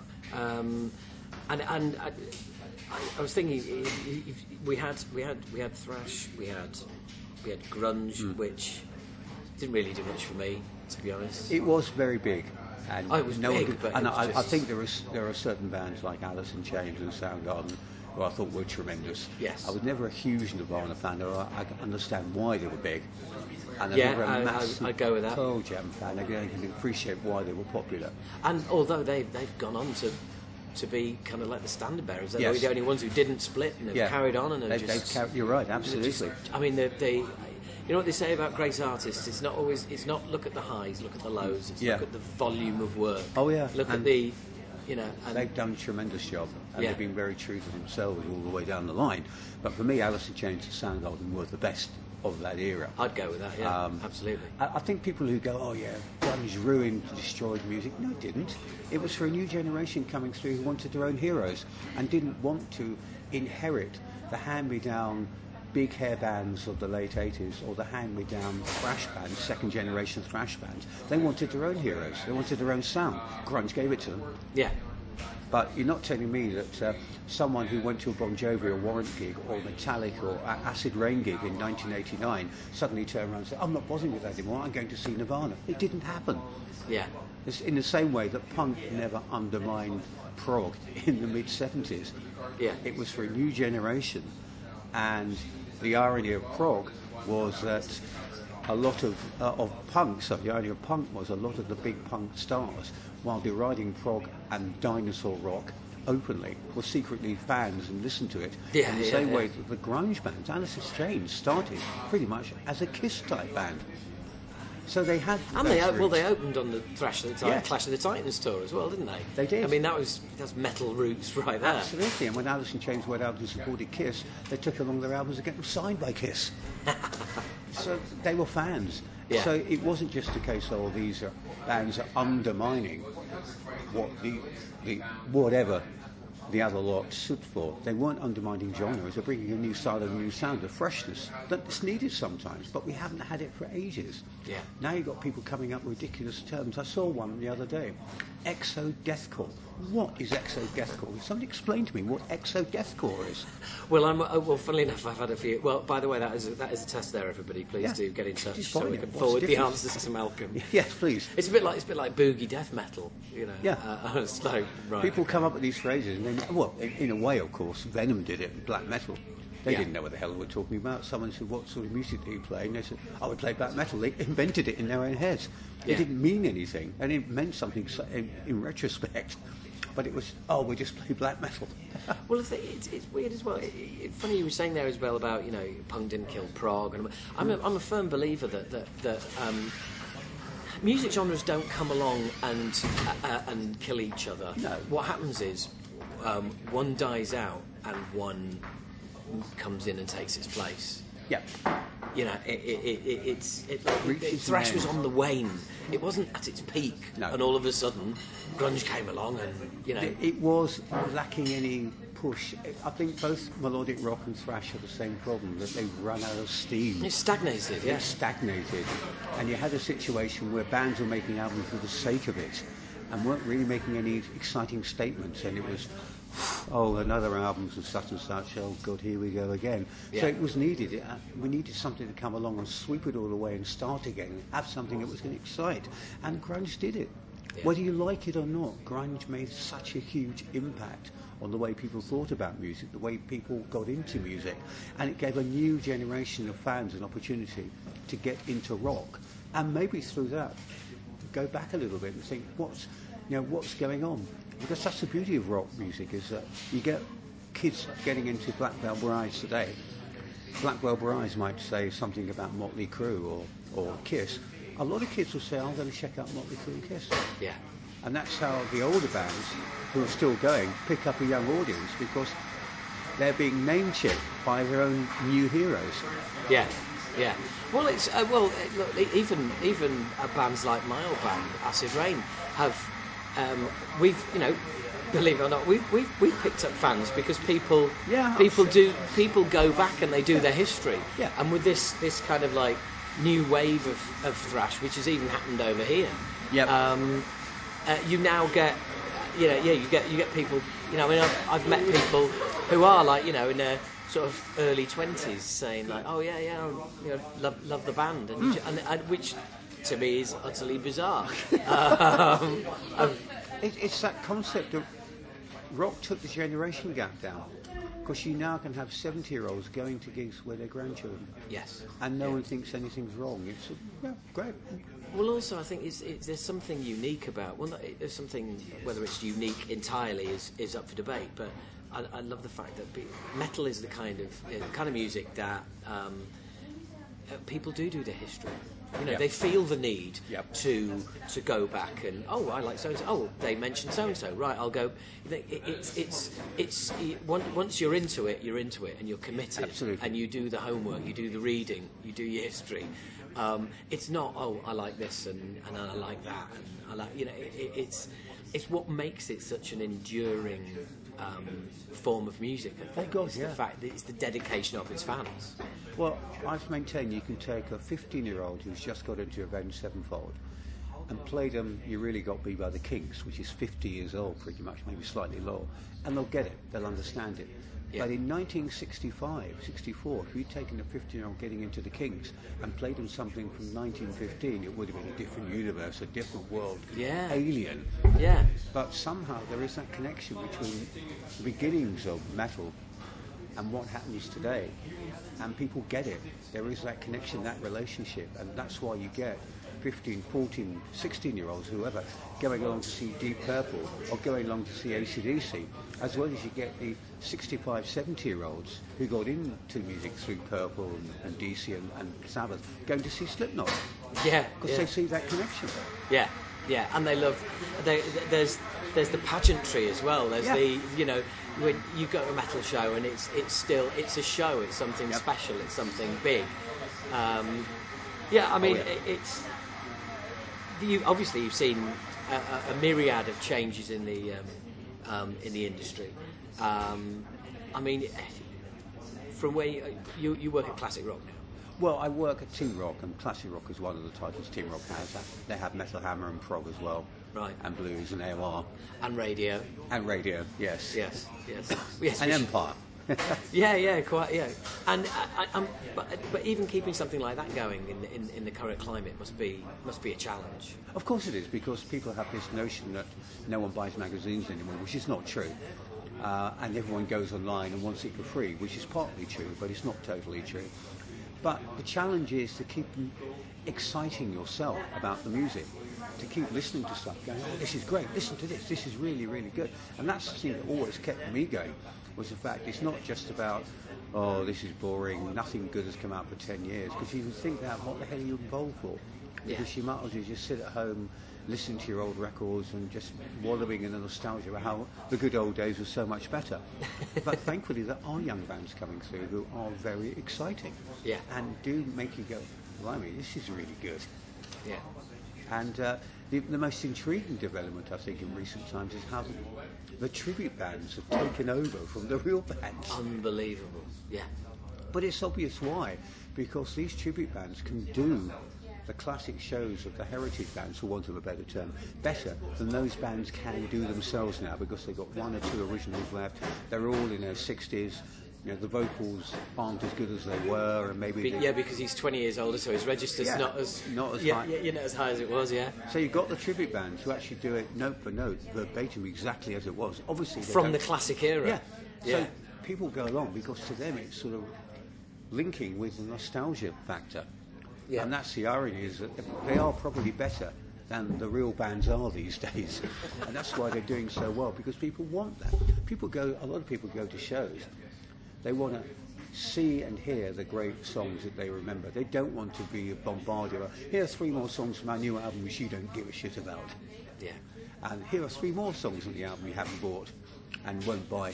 They may well put up with one, perhaps two songs, but in reality, they want the, the, the classics. They want to get Smoke in the Water, Paranoid, Whole Lotta Rosie, whatever, depending on the band. But that's the sort of stuff they want, and a lot of bands understand it. I mean, Maiden have got a good way of doing it. Yeah. Maiden's attitude is, we're going to go out, and this tour is about our new stuff. A lot of new material is going to be in there. If you don't want to hear it, don't come. The next tour we do is going to be recreating the 1988 tour. So all the material comes from the, stu- the set we had on that Somewhere in England tour. So they're doing it that way. It's nostalgia for the fans who want it that way. There's the more modern stuff which develops and represents where they feel they are musically because they're still making exciting, valid material. Yeah, yeah. And artists, why should an artist have made all his statements or her statements by the time they're 25? Why can't they come up with a brilliant album at 65? Yeah. Since when is that written down? So, thankfully, we've got some older bands now. I'm thinking Megadeth, for instance, who are making really good records again. Well, apart from Super Collider. I like Super Collider. I think oh, it's really Oh, good. No, Super Cunter. I couldn't stand it. Worst Okay. album of the year. Absolutely. well- I gave that. I gave that award especially. But I, I, I take your point. As I, for me, Endgame was was as good as anything they've Or 13. they've ever done. And that's where it dropped off for me. Ah, okay. Dave Ellefson coming back seems to have had the opposite effect Ah, to the one I see, I- thought was going to have. Uh, for me, that's it picked it up. I love Super Collider in 13. Ah. I think it's really created a purple patch for Megadeth, but I know I'm in a small minority, and most people will side with you on that one. Well, yeah, but I, I think uh, look, it's, it's all a bit, it's all about taste at the end of the day. I mean, that's why that's why and that's why I love doing this podcast. Somebody said to me, um, it's been suggested. A few, couple of people suggested said, "Have you heard, thought of like having a, a sidekick on or somebody?" Was like, "No." Why would nobody yeah, want to do that? Yeah, yeah. Why would I want someone else's opinion Yeah. you know, I don't want interfering anyone- with yeah. mine? I've got an opinion, and that's it. I don't want anyone else's. It's my opinion. But um, Uh, yeah. But in the same way that I mean, people go going about, "Oh, Death Magnetic was so much of an improvement on St. Anger." No, it wasn't. For one good reason, St. Anger's awful. It's rubbish, but it's Metallica's rubbish. They created 100% that album. That's the album they wanted to make. Death Magnetic is Metallica saying, "What do people want from us?" and trying to come up with something that appealed to fans for the first time in their career. Yeah, well, actually, it's, it's Metallica saying to Rick Rubin, "What should we do next?" Yes, and Rick Rubin said, go back and imagine you're in a basement in 1985, your kids, you're desperate to get out of the basement, you're hungry for success. So you're talking to late 40, early 50 something multimillionaires, and they're going to remember what it was like 30 years ago. Come on, don't be stupid. And they came up with something that's basically a hotspot. All right, it may sound better than St. Anger, but it's compromise. Well, Sa- Sa- Saint Anger is, is, is audio therapy, basically. Yes. It's a, it's, a, it's, a, it's a band that have gone Well- through therapy, and this is the this is the musical result. Some kind of monster proved the point. Yeah.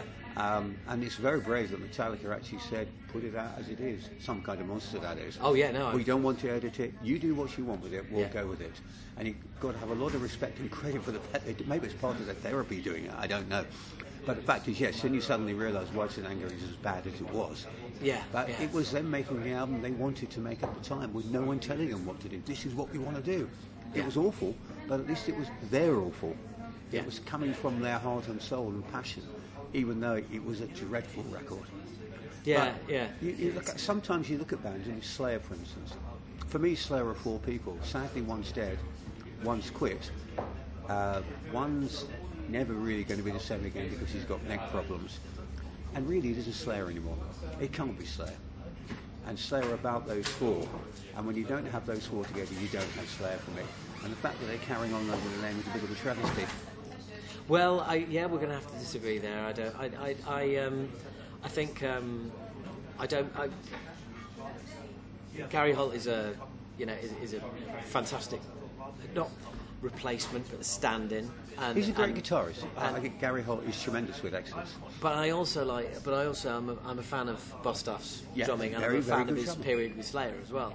Um, I think he's a, an excellent drummer. That's not knocking him as a drummer. In the same way that, using Led Zeppelin as an example, when they reformed to do the uh, the O2, uh, Jason Bonham is a superb drummer, but he's not his dad. And Yeah. somehow the magic his dad brought to Zeppelin made the four of them into something truly special, unique. And without John Bonham, even with a, pl- a m- drummer as good as Jason standing in, it didn't quite have the same impact for me. Yeah, no, look, I, I, there's no way that I would ever say, oh, you know, I'll take this version of Slayer over over the original, but I will take this version of Slayer over no Slayer. Well, I would. I think it's time maybe for Slayer to say, we've had a fantastic run. We've had such a huge impact. They may what's regarded as the But, yeah, greatest but- thrash album but ever. can they do that? Isn't this all just down to finance? Aren't they still Well, going because they need to This keep is the going? other way of looking at it. Is yeah, in terms of as long as we keep Slayer on the road, we make money.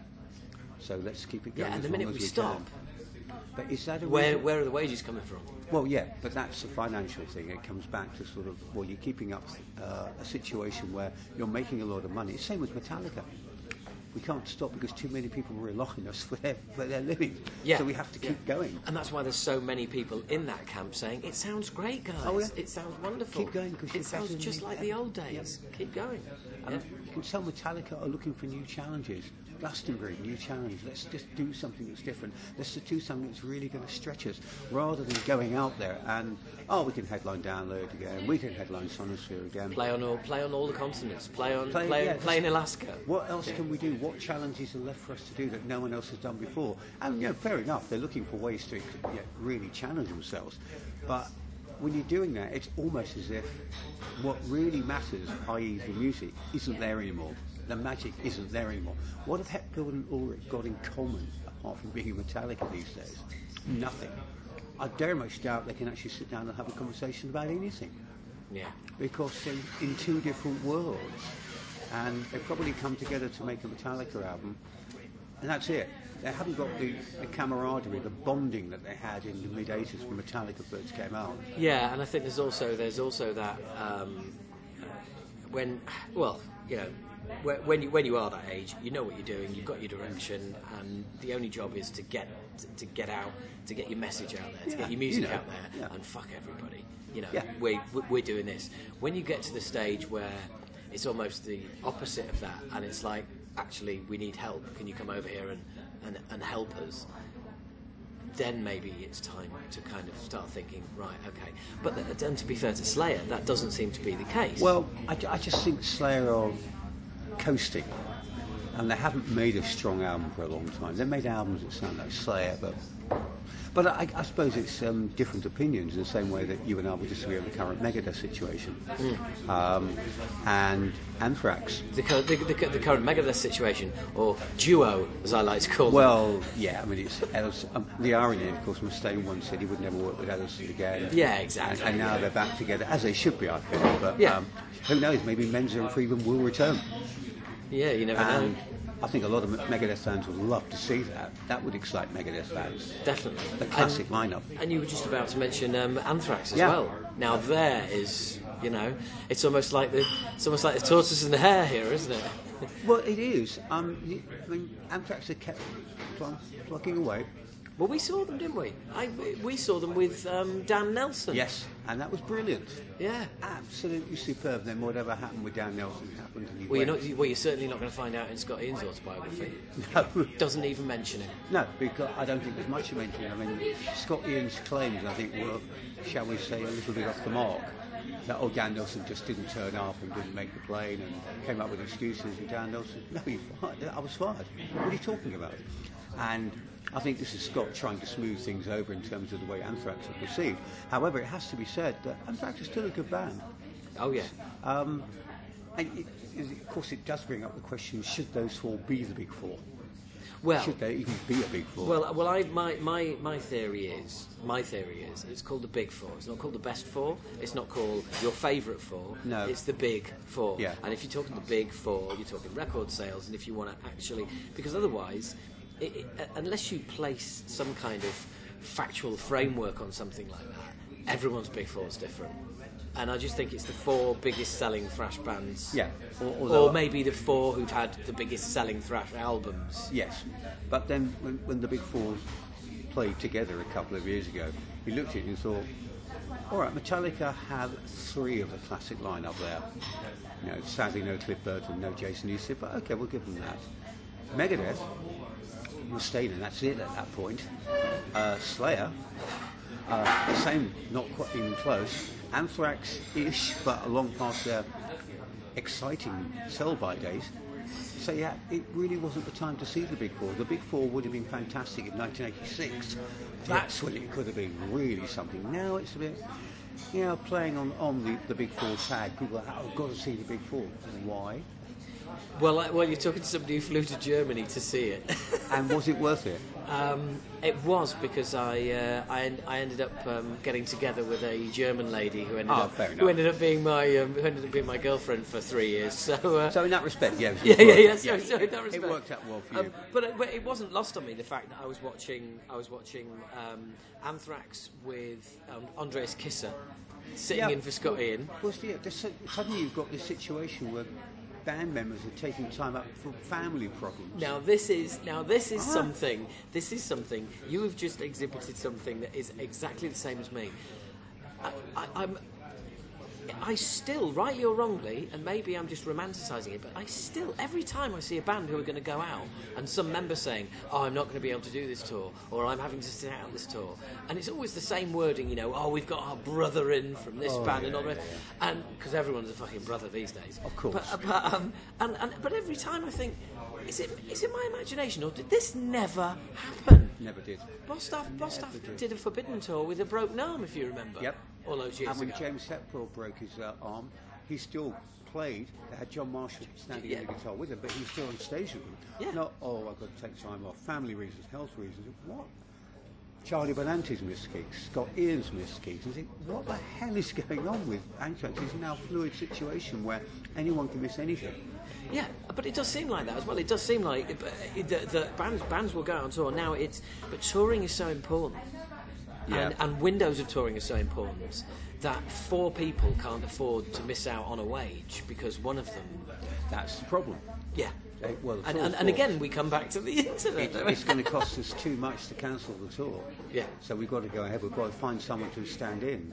Whereas back in the day, you would put, you would just say, right, well, no, No, we'll have to because wait. because you know Yeah. people are going to come out anyway. It doesn't matter. People are going to flock to see you anyway. But but you've got album sales in between. Oh, yeah. You know you've got you've you've got like a you know you've got you've got that that income that revenue stream just drip drip. It's always there in the background. And, and and so you can say okay well we will put the tour back six months but now No, it's, oh You no, just- we you- don't put it back. No, no, we can't. We can't put anything back. Yeah. Because uh, it's a financial suicide. We're committed to the tour. It's going to cost us too much to cancel it right now. So let's get somebody in. Andreas Kiss will do. Gary Holt will do. He's our brother. He understands. He's great.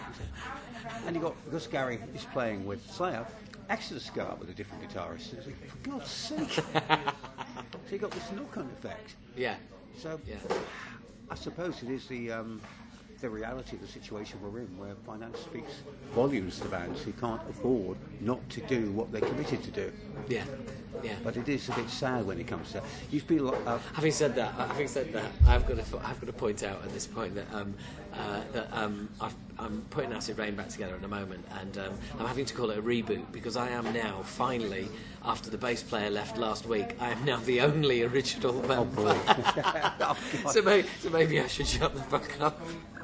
Yeah, th- there is that point. You see, it's not a reunion because there's only one of you. That's why I'm calling it a reboot. Reboot, yeah, that's- and that's difference. And I'm just saying, look, it's not ideal, it, and I know it's not ideal, but hey, if any, if anybody wants to hear those songs again live, it's either this or nothing. And Yeah. that's and, and that's the. But I'm being honest and upfront about it right from the get go. Yeah, that's fair enough. It, it, it's just that's what it is, and and uh, anybody says, well, it's not the same, it's not the original lineup, my answer to that is, yeah, I, I totally agree. I tried. Yeah. I tried, but one by one, they've all fallen by the wayside. I know it sounds me, me, makes me sound like a massive twat, but it, it, it, it's not that. It's just you know, It life, is what it is. Life gets in the way. you Life, know. life gets in the way. Of life Yeah. is what happens while you're busy making plans, as somebody once said. Yes, exactly. Uh, but yeah. It's just one of those situations now where bands lineups are very fluid, and it's oh we're going to get Yeah. such and such back. And you've got bands who reunite with you, the classic lineup and say, if any one of us leaves, that's it, we're not carrying on. Oh, such and such is left. We're carrying on with a new one. we're very excited about what's ahead of it, and it's Yeah, it's, it's almost like being in a new band. It's added a new stimulus to the lineup, and no, you haven't really got it. To Yeah. be honest. And I think one of the problems, certainly with the, the Giants, the greats, is that when they reform, somehow they tarnish the legend because they can't live up to the legend that they have. Van Halen, sorry, but Van Halen now are a shadow of what they were with Dave Roth in the late 70s, early 80s. Oh, God, yeah. You just look at the YouTube footage, you think Dave's lost it. Eddie Van Halen is playing brilliantly, absolutely. Dave just looks like he's. But you, a- but you can't do that. You can't do that role that Dave used to do No. at his age. You, No, you just can't. He knows it and doesn't embarrass himself by trying it.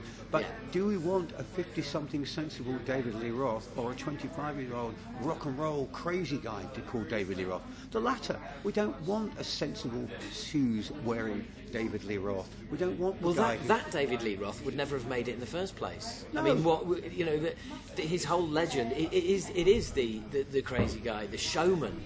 That Yes. that that whole thing. That's you uh, you know, that's his shtick. So to come back and be doing a completely different shtick, it's just doesn't work. no. It, it's not clever.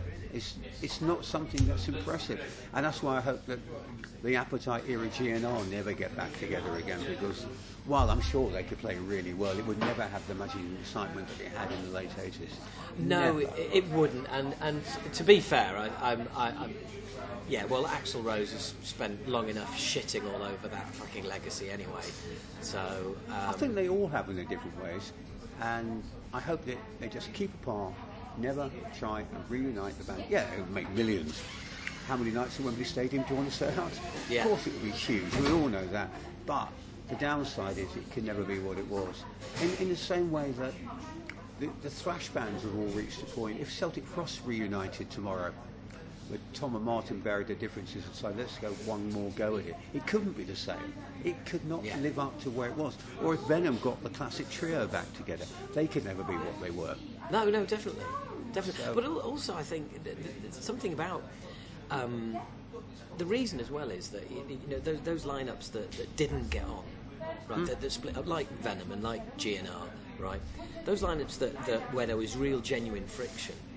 Um, that's what that's what Yeah. was part of the creative process. That's what made such great art. Absolutely. And if they do come back later in life when they've all mellowed and get on, do you really want to see that? No. You know, it was like it was like it was like um, Pink Floyd doing doing Live Aid. Yeah. And um, and and you could see Gil, you know. Roger Waters had a huge smile on his face and was hoping this was going to lead to like healing of old wounds. You could see Dave Gilmour was playing no the guitar, interest, no. just going, "I'm just getting through the gig." Yeah. I don't care. I don't want to know. I'm not playing with you ever again. So forget about any reunion. Yeah, it just is not on yeah. the agenda. Yeah, and I like, but, but I liked that. I think that Yeah, I think well- that performance was great because there was a sort of Waters seemed to be completely unaware of it. But there was a definite edge to that. Well, yeah. I'm not sure Waters is fully aware of the fact that there is an edge. Oh well, yeah. I just felt like on the stage. But on just all- stage, obviously, he was delighted to be there. Yeah. And part of the event and the occasion. And uh, the fact that the, the three of them were there, it was remarkable. Yeah, absolutely. But you'd have, I mean, the same as people talk about, it would be great to see the Genesis lineup with Hackett and Gabriel back with Collins, Rutherford, and Banks. Maybe, but then maybe not. yeah, I mean, Um, maybe they could get away with it a lot more because it's more theatrical and more about music rather than charismatic performance. Apart from Peter Gabriel, who's still got a, a great charisma. Yeah. But this is it. We're all going backwards. We're wallowing in the nostalgia that the tribute bands actually fulfil anyway. Yeah. And they actually pander to that market and do it very well. So do we actually need the, the originals back at all? Just go on, make the music you want to do, move forward. Don't look back. Because if you're looking back, then, I mean, Sabbath. I saw Sabbath in Hyde Park last summer, and it was really good. And somebody actually said it. Right, I don't ever need to see them again now. You're right. I don't need to see them again either because it can never be better than that. It can only be worse. so the next time they play, I really wouldn't want to go and see them again. I've seen Yeah. them one last time. They pulled it off. They were great. Well, they were good. Um, to call them great is a little bit of an ex- overestimation, but leave it. Yeah, Move on. And you know, this is Sabbath, the godfathers of metal. yeah, Uh, Deep Purple get away with it somehow because they've learnt to live within Ian Gillan's restricted vocal range. He won't do anything that doesn't work and he can't carry on, which is great. Right, right, yeah. Unlike David Coverdale, who still insists on screaming when he can't do it. yeah. He patently can't do it and he embarrasses himself by trying. Stop it. but it's, it's one of those, you know, weirdly, I mean, who thought in the mid 80s that a band like Metallica, 30 years down the line, would still be selling out stadium? Yeah. Or actually reaching a point where they could do that. In 85, they weren't even close to that point.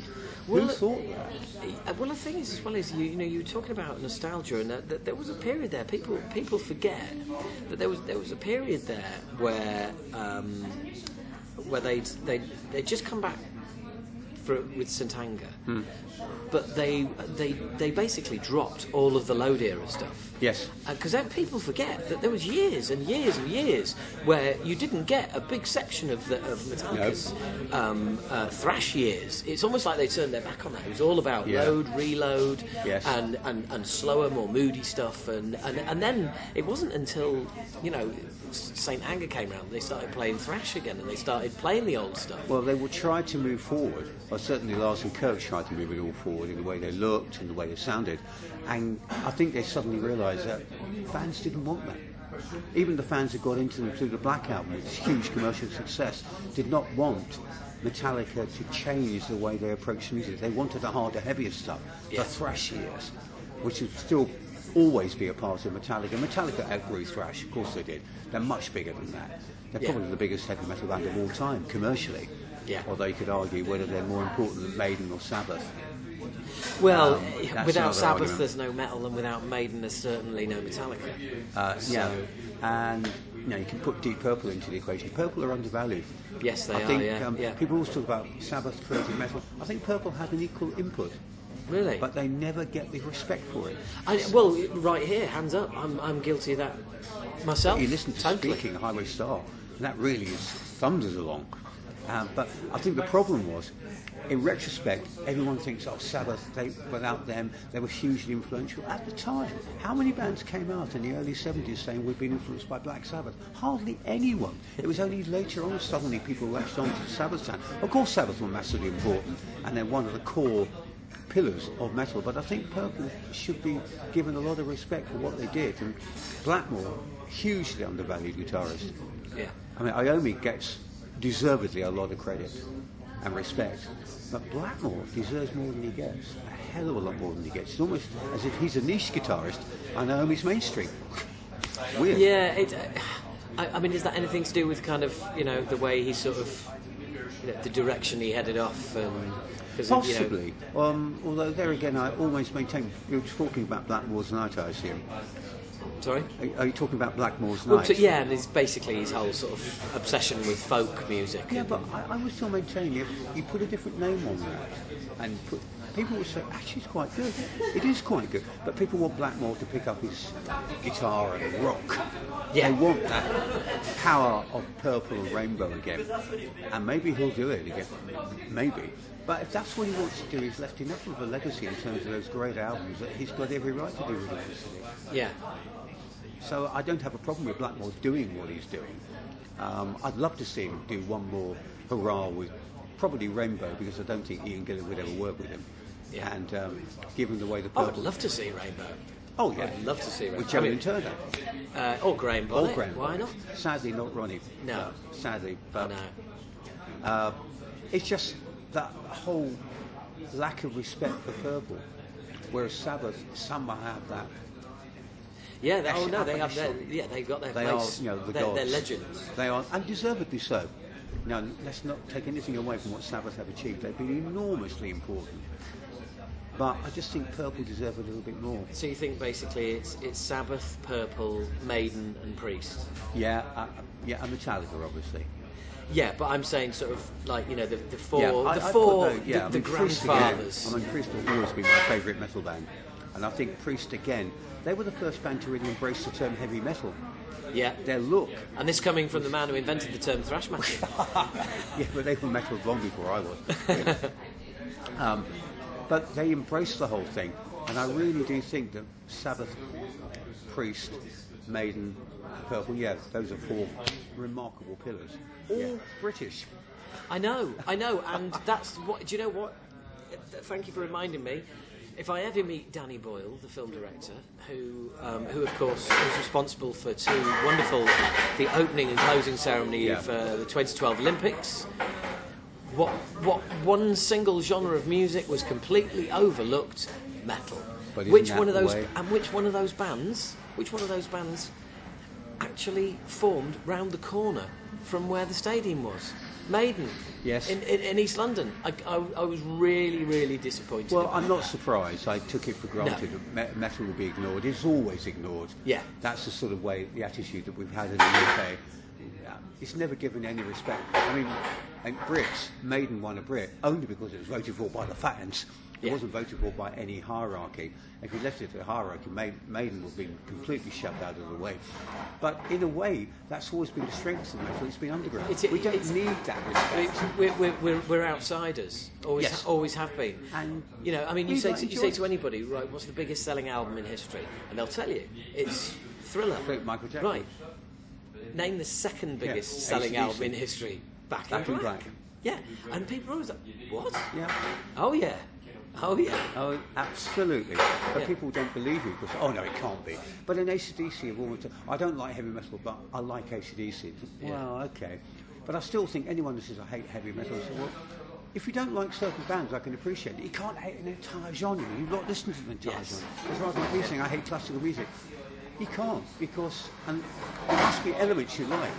Yes. So the people who say, Yeah. "Oh, I don't like heavy metal," think, "Oh, God's sake, that's ignorance, that's stupidity, and that's cliche." But the, you, you, you'll, meet somebody and say, oh no, I've never liked it. I've never liked it. Oh, well, never right, like- okay. Well, have you should listen to it? Oh, it's just noise. Yeah. Really? You think so? Yeah. Eh, well, yeah, exactly. And yet they've probably got a copy of somewhere like, you know, speaking of Rainbow, like Since You've Been Gone, kicking Yeah. around in a record Oh, yeah. or something, never, in, n- never even thinking for a minute that that's heavy No, they wouldn't. Or they've got a, a a copy of, of Fleetwood Mac. Well, Fleetwood Mac belong in that area as well. Yes. Yeah, All right, yeah. it's, it's, it's that whole. How do you define where metal begins and ends? It's so different. Right, well, do you know what? Where metal begins and ends, how do you define it? That's a really good place to leave it because I think we're I about think to so. get thrown out of and this. you know uh, what? this It's probably a good place to, pick up at some point in the future. Yes, exactly. we will do. Lovely to see you, Mel. Thank you very much. No, it's thank been you. a pleasure. Thank And you for- thank you very much for the dedicated this book. I look forward to reading that. Oh, excellent. So there you go. That is uh, my chat with Malcolm in a coffee shop, and um, it really did just fly by. And um, we did say that uh, you know he did say, "Look, we should we should do this again," and I completely agree. It was um, it was really really cool. Um, and um, and yeah, I, I'd like to think. I mean, we just scratched the surface, uh, and we were on a you know we were on a sort of time limit. Um, I think I have to do a Malcolm Dome special, and we'll do a full, a full on like you know whole afternoon or something. Um, but it was, it was great to see him again. Um, he's a fascinating guy, and uh, and and and knows so much, and has done so much, and um, and and really you know just appreciate appreciates it. And as you can hear, you know, well, like you you heard the interview. Uh, Malcolm is um, Malcolm's Malcolm. You know, everyone knows him. Uh, I don't know anybody who's got a, you know a bad word to say about him. And for somebody who's been um, writing and critiquing bands for as long as he has, to, to, to you can't say that about a lot of people. That's for sure. Um, so anyway, look, that brings this episode of um, Talking Bollocks, the writer's special, to an end. Um, I hope you've enjoyed it. It's been a laugh. It's a little, bit- little bit of something to just uh, keep you, um, you know, keep you tiding over until the next Talking Bollocks uh, uh, comes out, which will be some point in the middle of um, uh, middle of July. Um, so yeah, look, I, I, follow us on Facebook, uh, find us on Twitter, tell your friends to fucking listen. Yeah, get everybody you know to listen. That would be great. Um, uh, and, um, and and yeah, and, and you know, just uh, tell me tell me what you're listening to. If you want to interact, interact. If you don't, you don't. I totally, absolutely get that. Um, but there's there's thousands of you listening to this thing, and I get you know I've had some really cool feedback from some uh, from some of you, or from nearly all of you actually. Well, in fact, all of you. I've got to say it. Um, who am I kidding? Um, so next up is get some haters because uh, all this love is just going to go to my head. So let's get some haters. Let's get some people fucking really properly slagging me off. I'm sure there is people out there who go, fucking who the, who the hell does he think he is? The big mouth twat sits around once a month gobbing off like he knows everything. Um, yep, that's me. Hand up, hands in the air. Yep, that's me. Um, although I never claim to know everything, it's just my opinion. It, uh, uh, and, you know, you're listening to it. So, you know, don't like it, don't listen. That's what I say, baby. Um, so anyway, look, it's um, it, it's great to talk to you all. thank you very much, um, as always, for uh, for listening in. Um, no music at the end of this um, at the end of this podcast because um, it's all about the writers. Um, and uh, so yeah, check out the work of um, Chad Arnold, check out the work of Keith Kahn Harris, and check out the work of the mighty Malcolm Dome. Thanks for um, I'm going to say it deliberately. Thanks for tuning in to this episode. I hope to see. Uh, I hope to see you. I hope to speak to you all soon. I might see you out on the road um, with Acid Reign at some point if we're playing your town, and of course if we're if we're playing like uh, you know too far away, you won't be turning up. Good. Um, anyway, um, have a good week, have a good month, have a good life, uh, whatever you do. Thank you very much for listening. I really, again, I appreciate every single one of you. It does my brain in that so many people listen and it's really cool and just thank you. Thank you to you all. Cheers. See ya.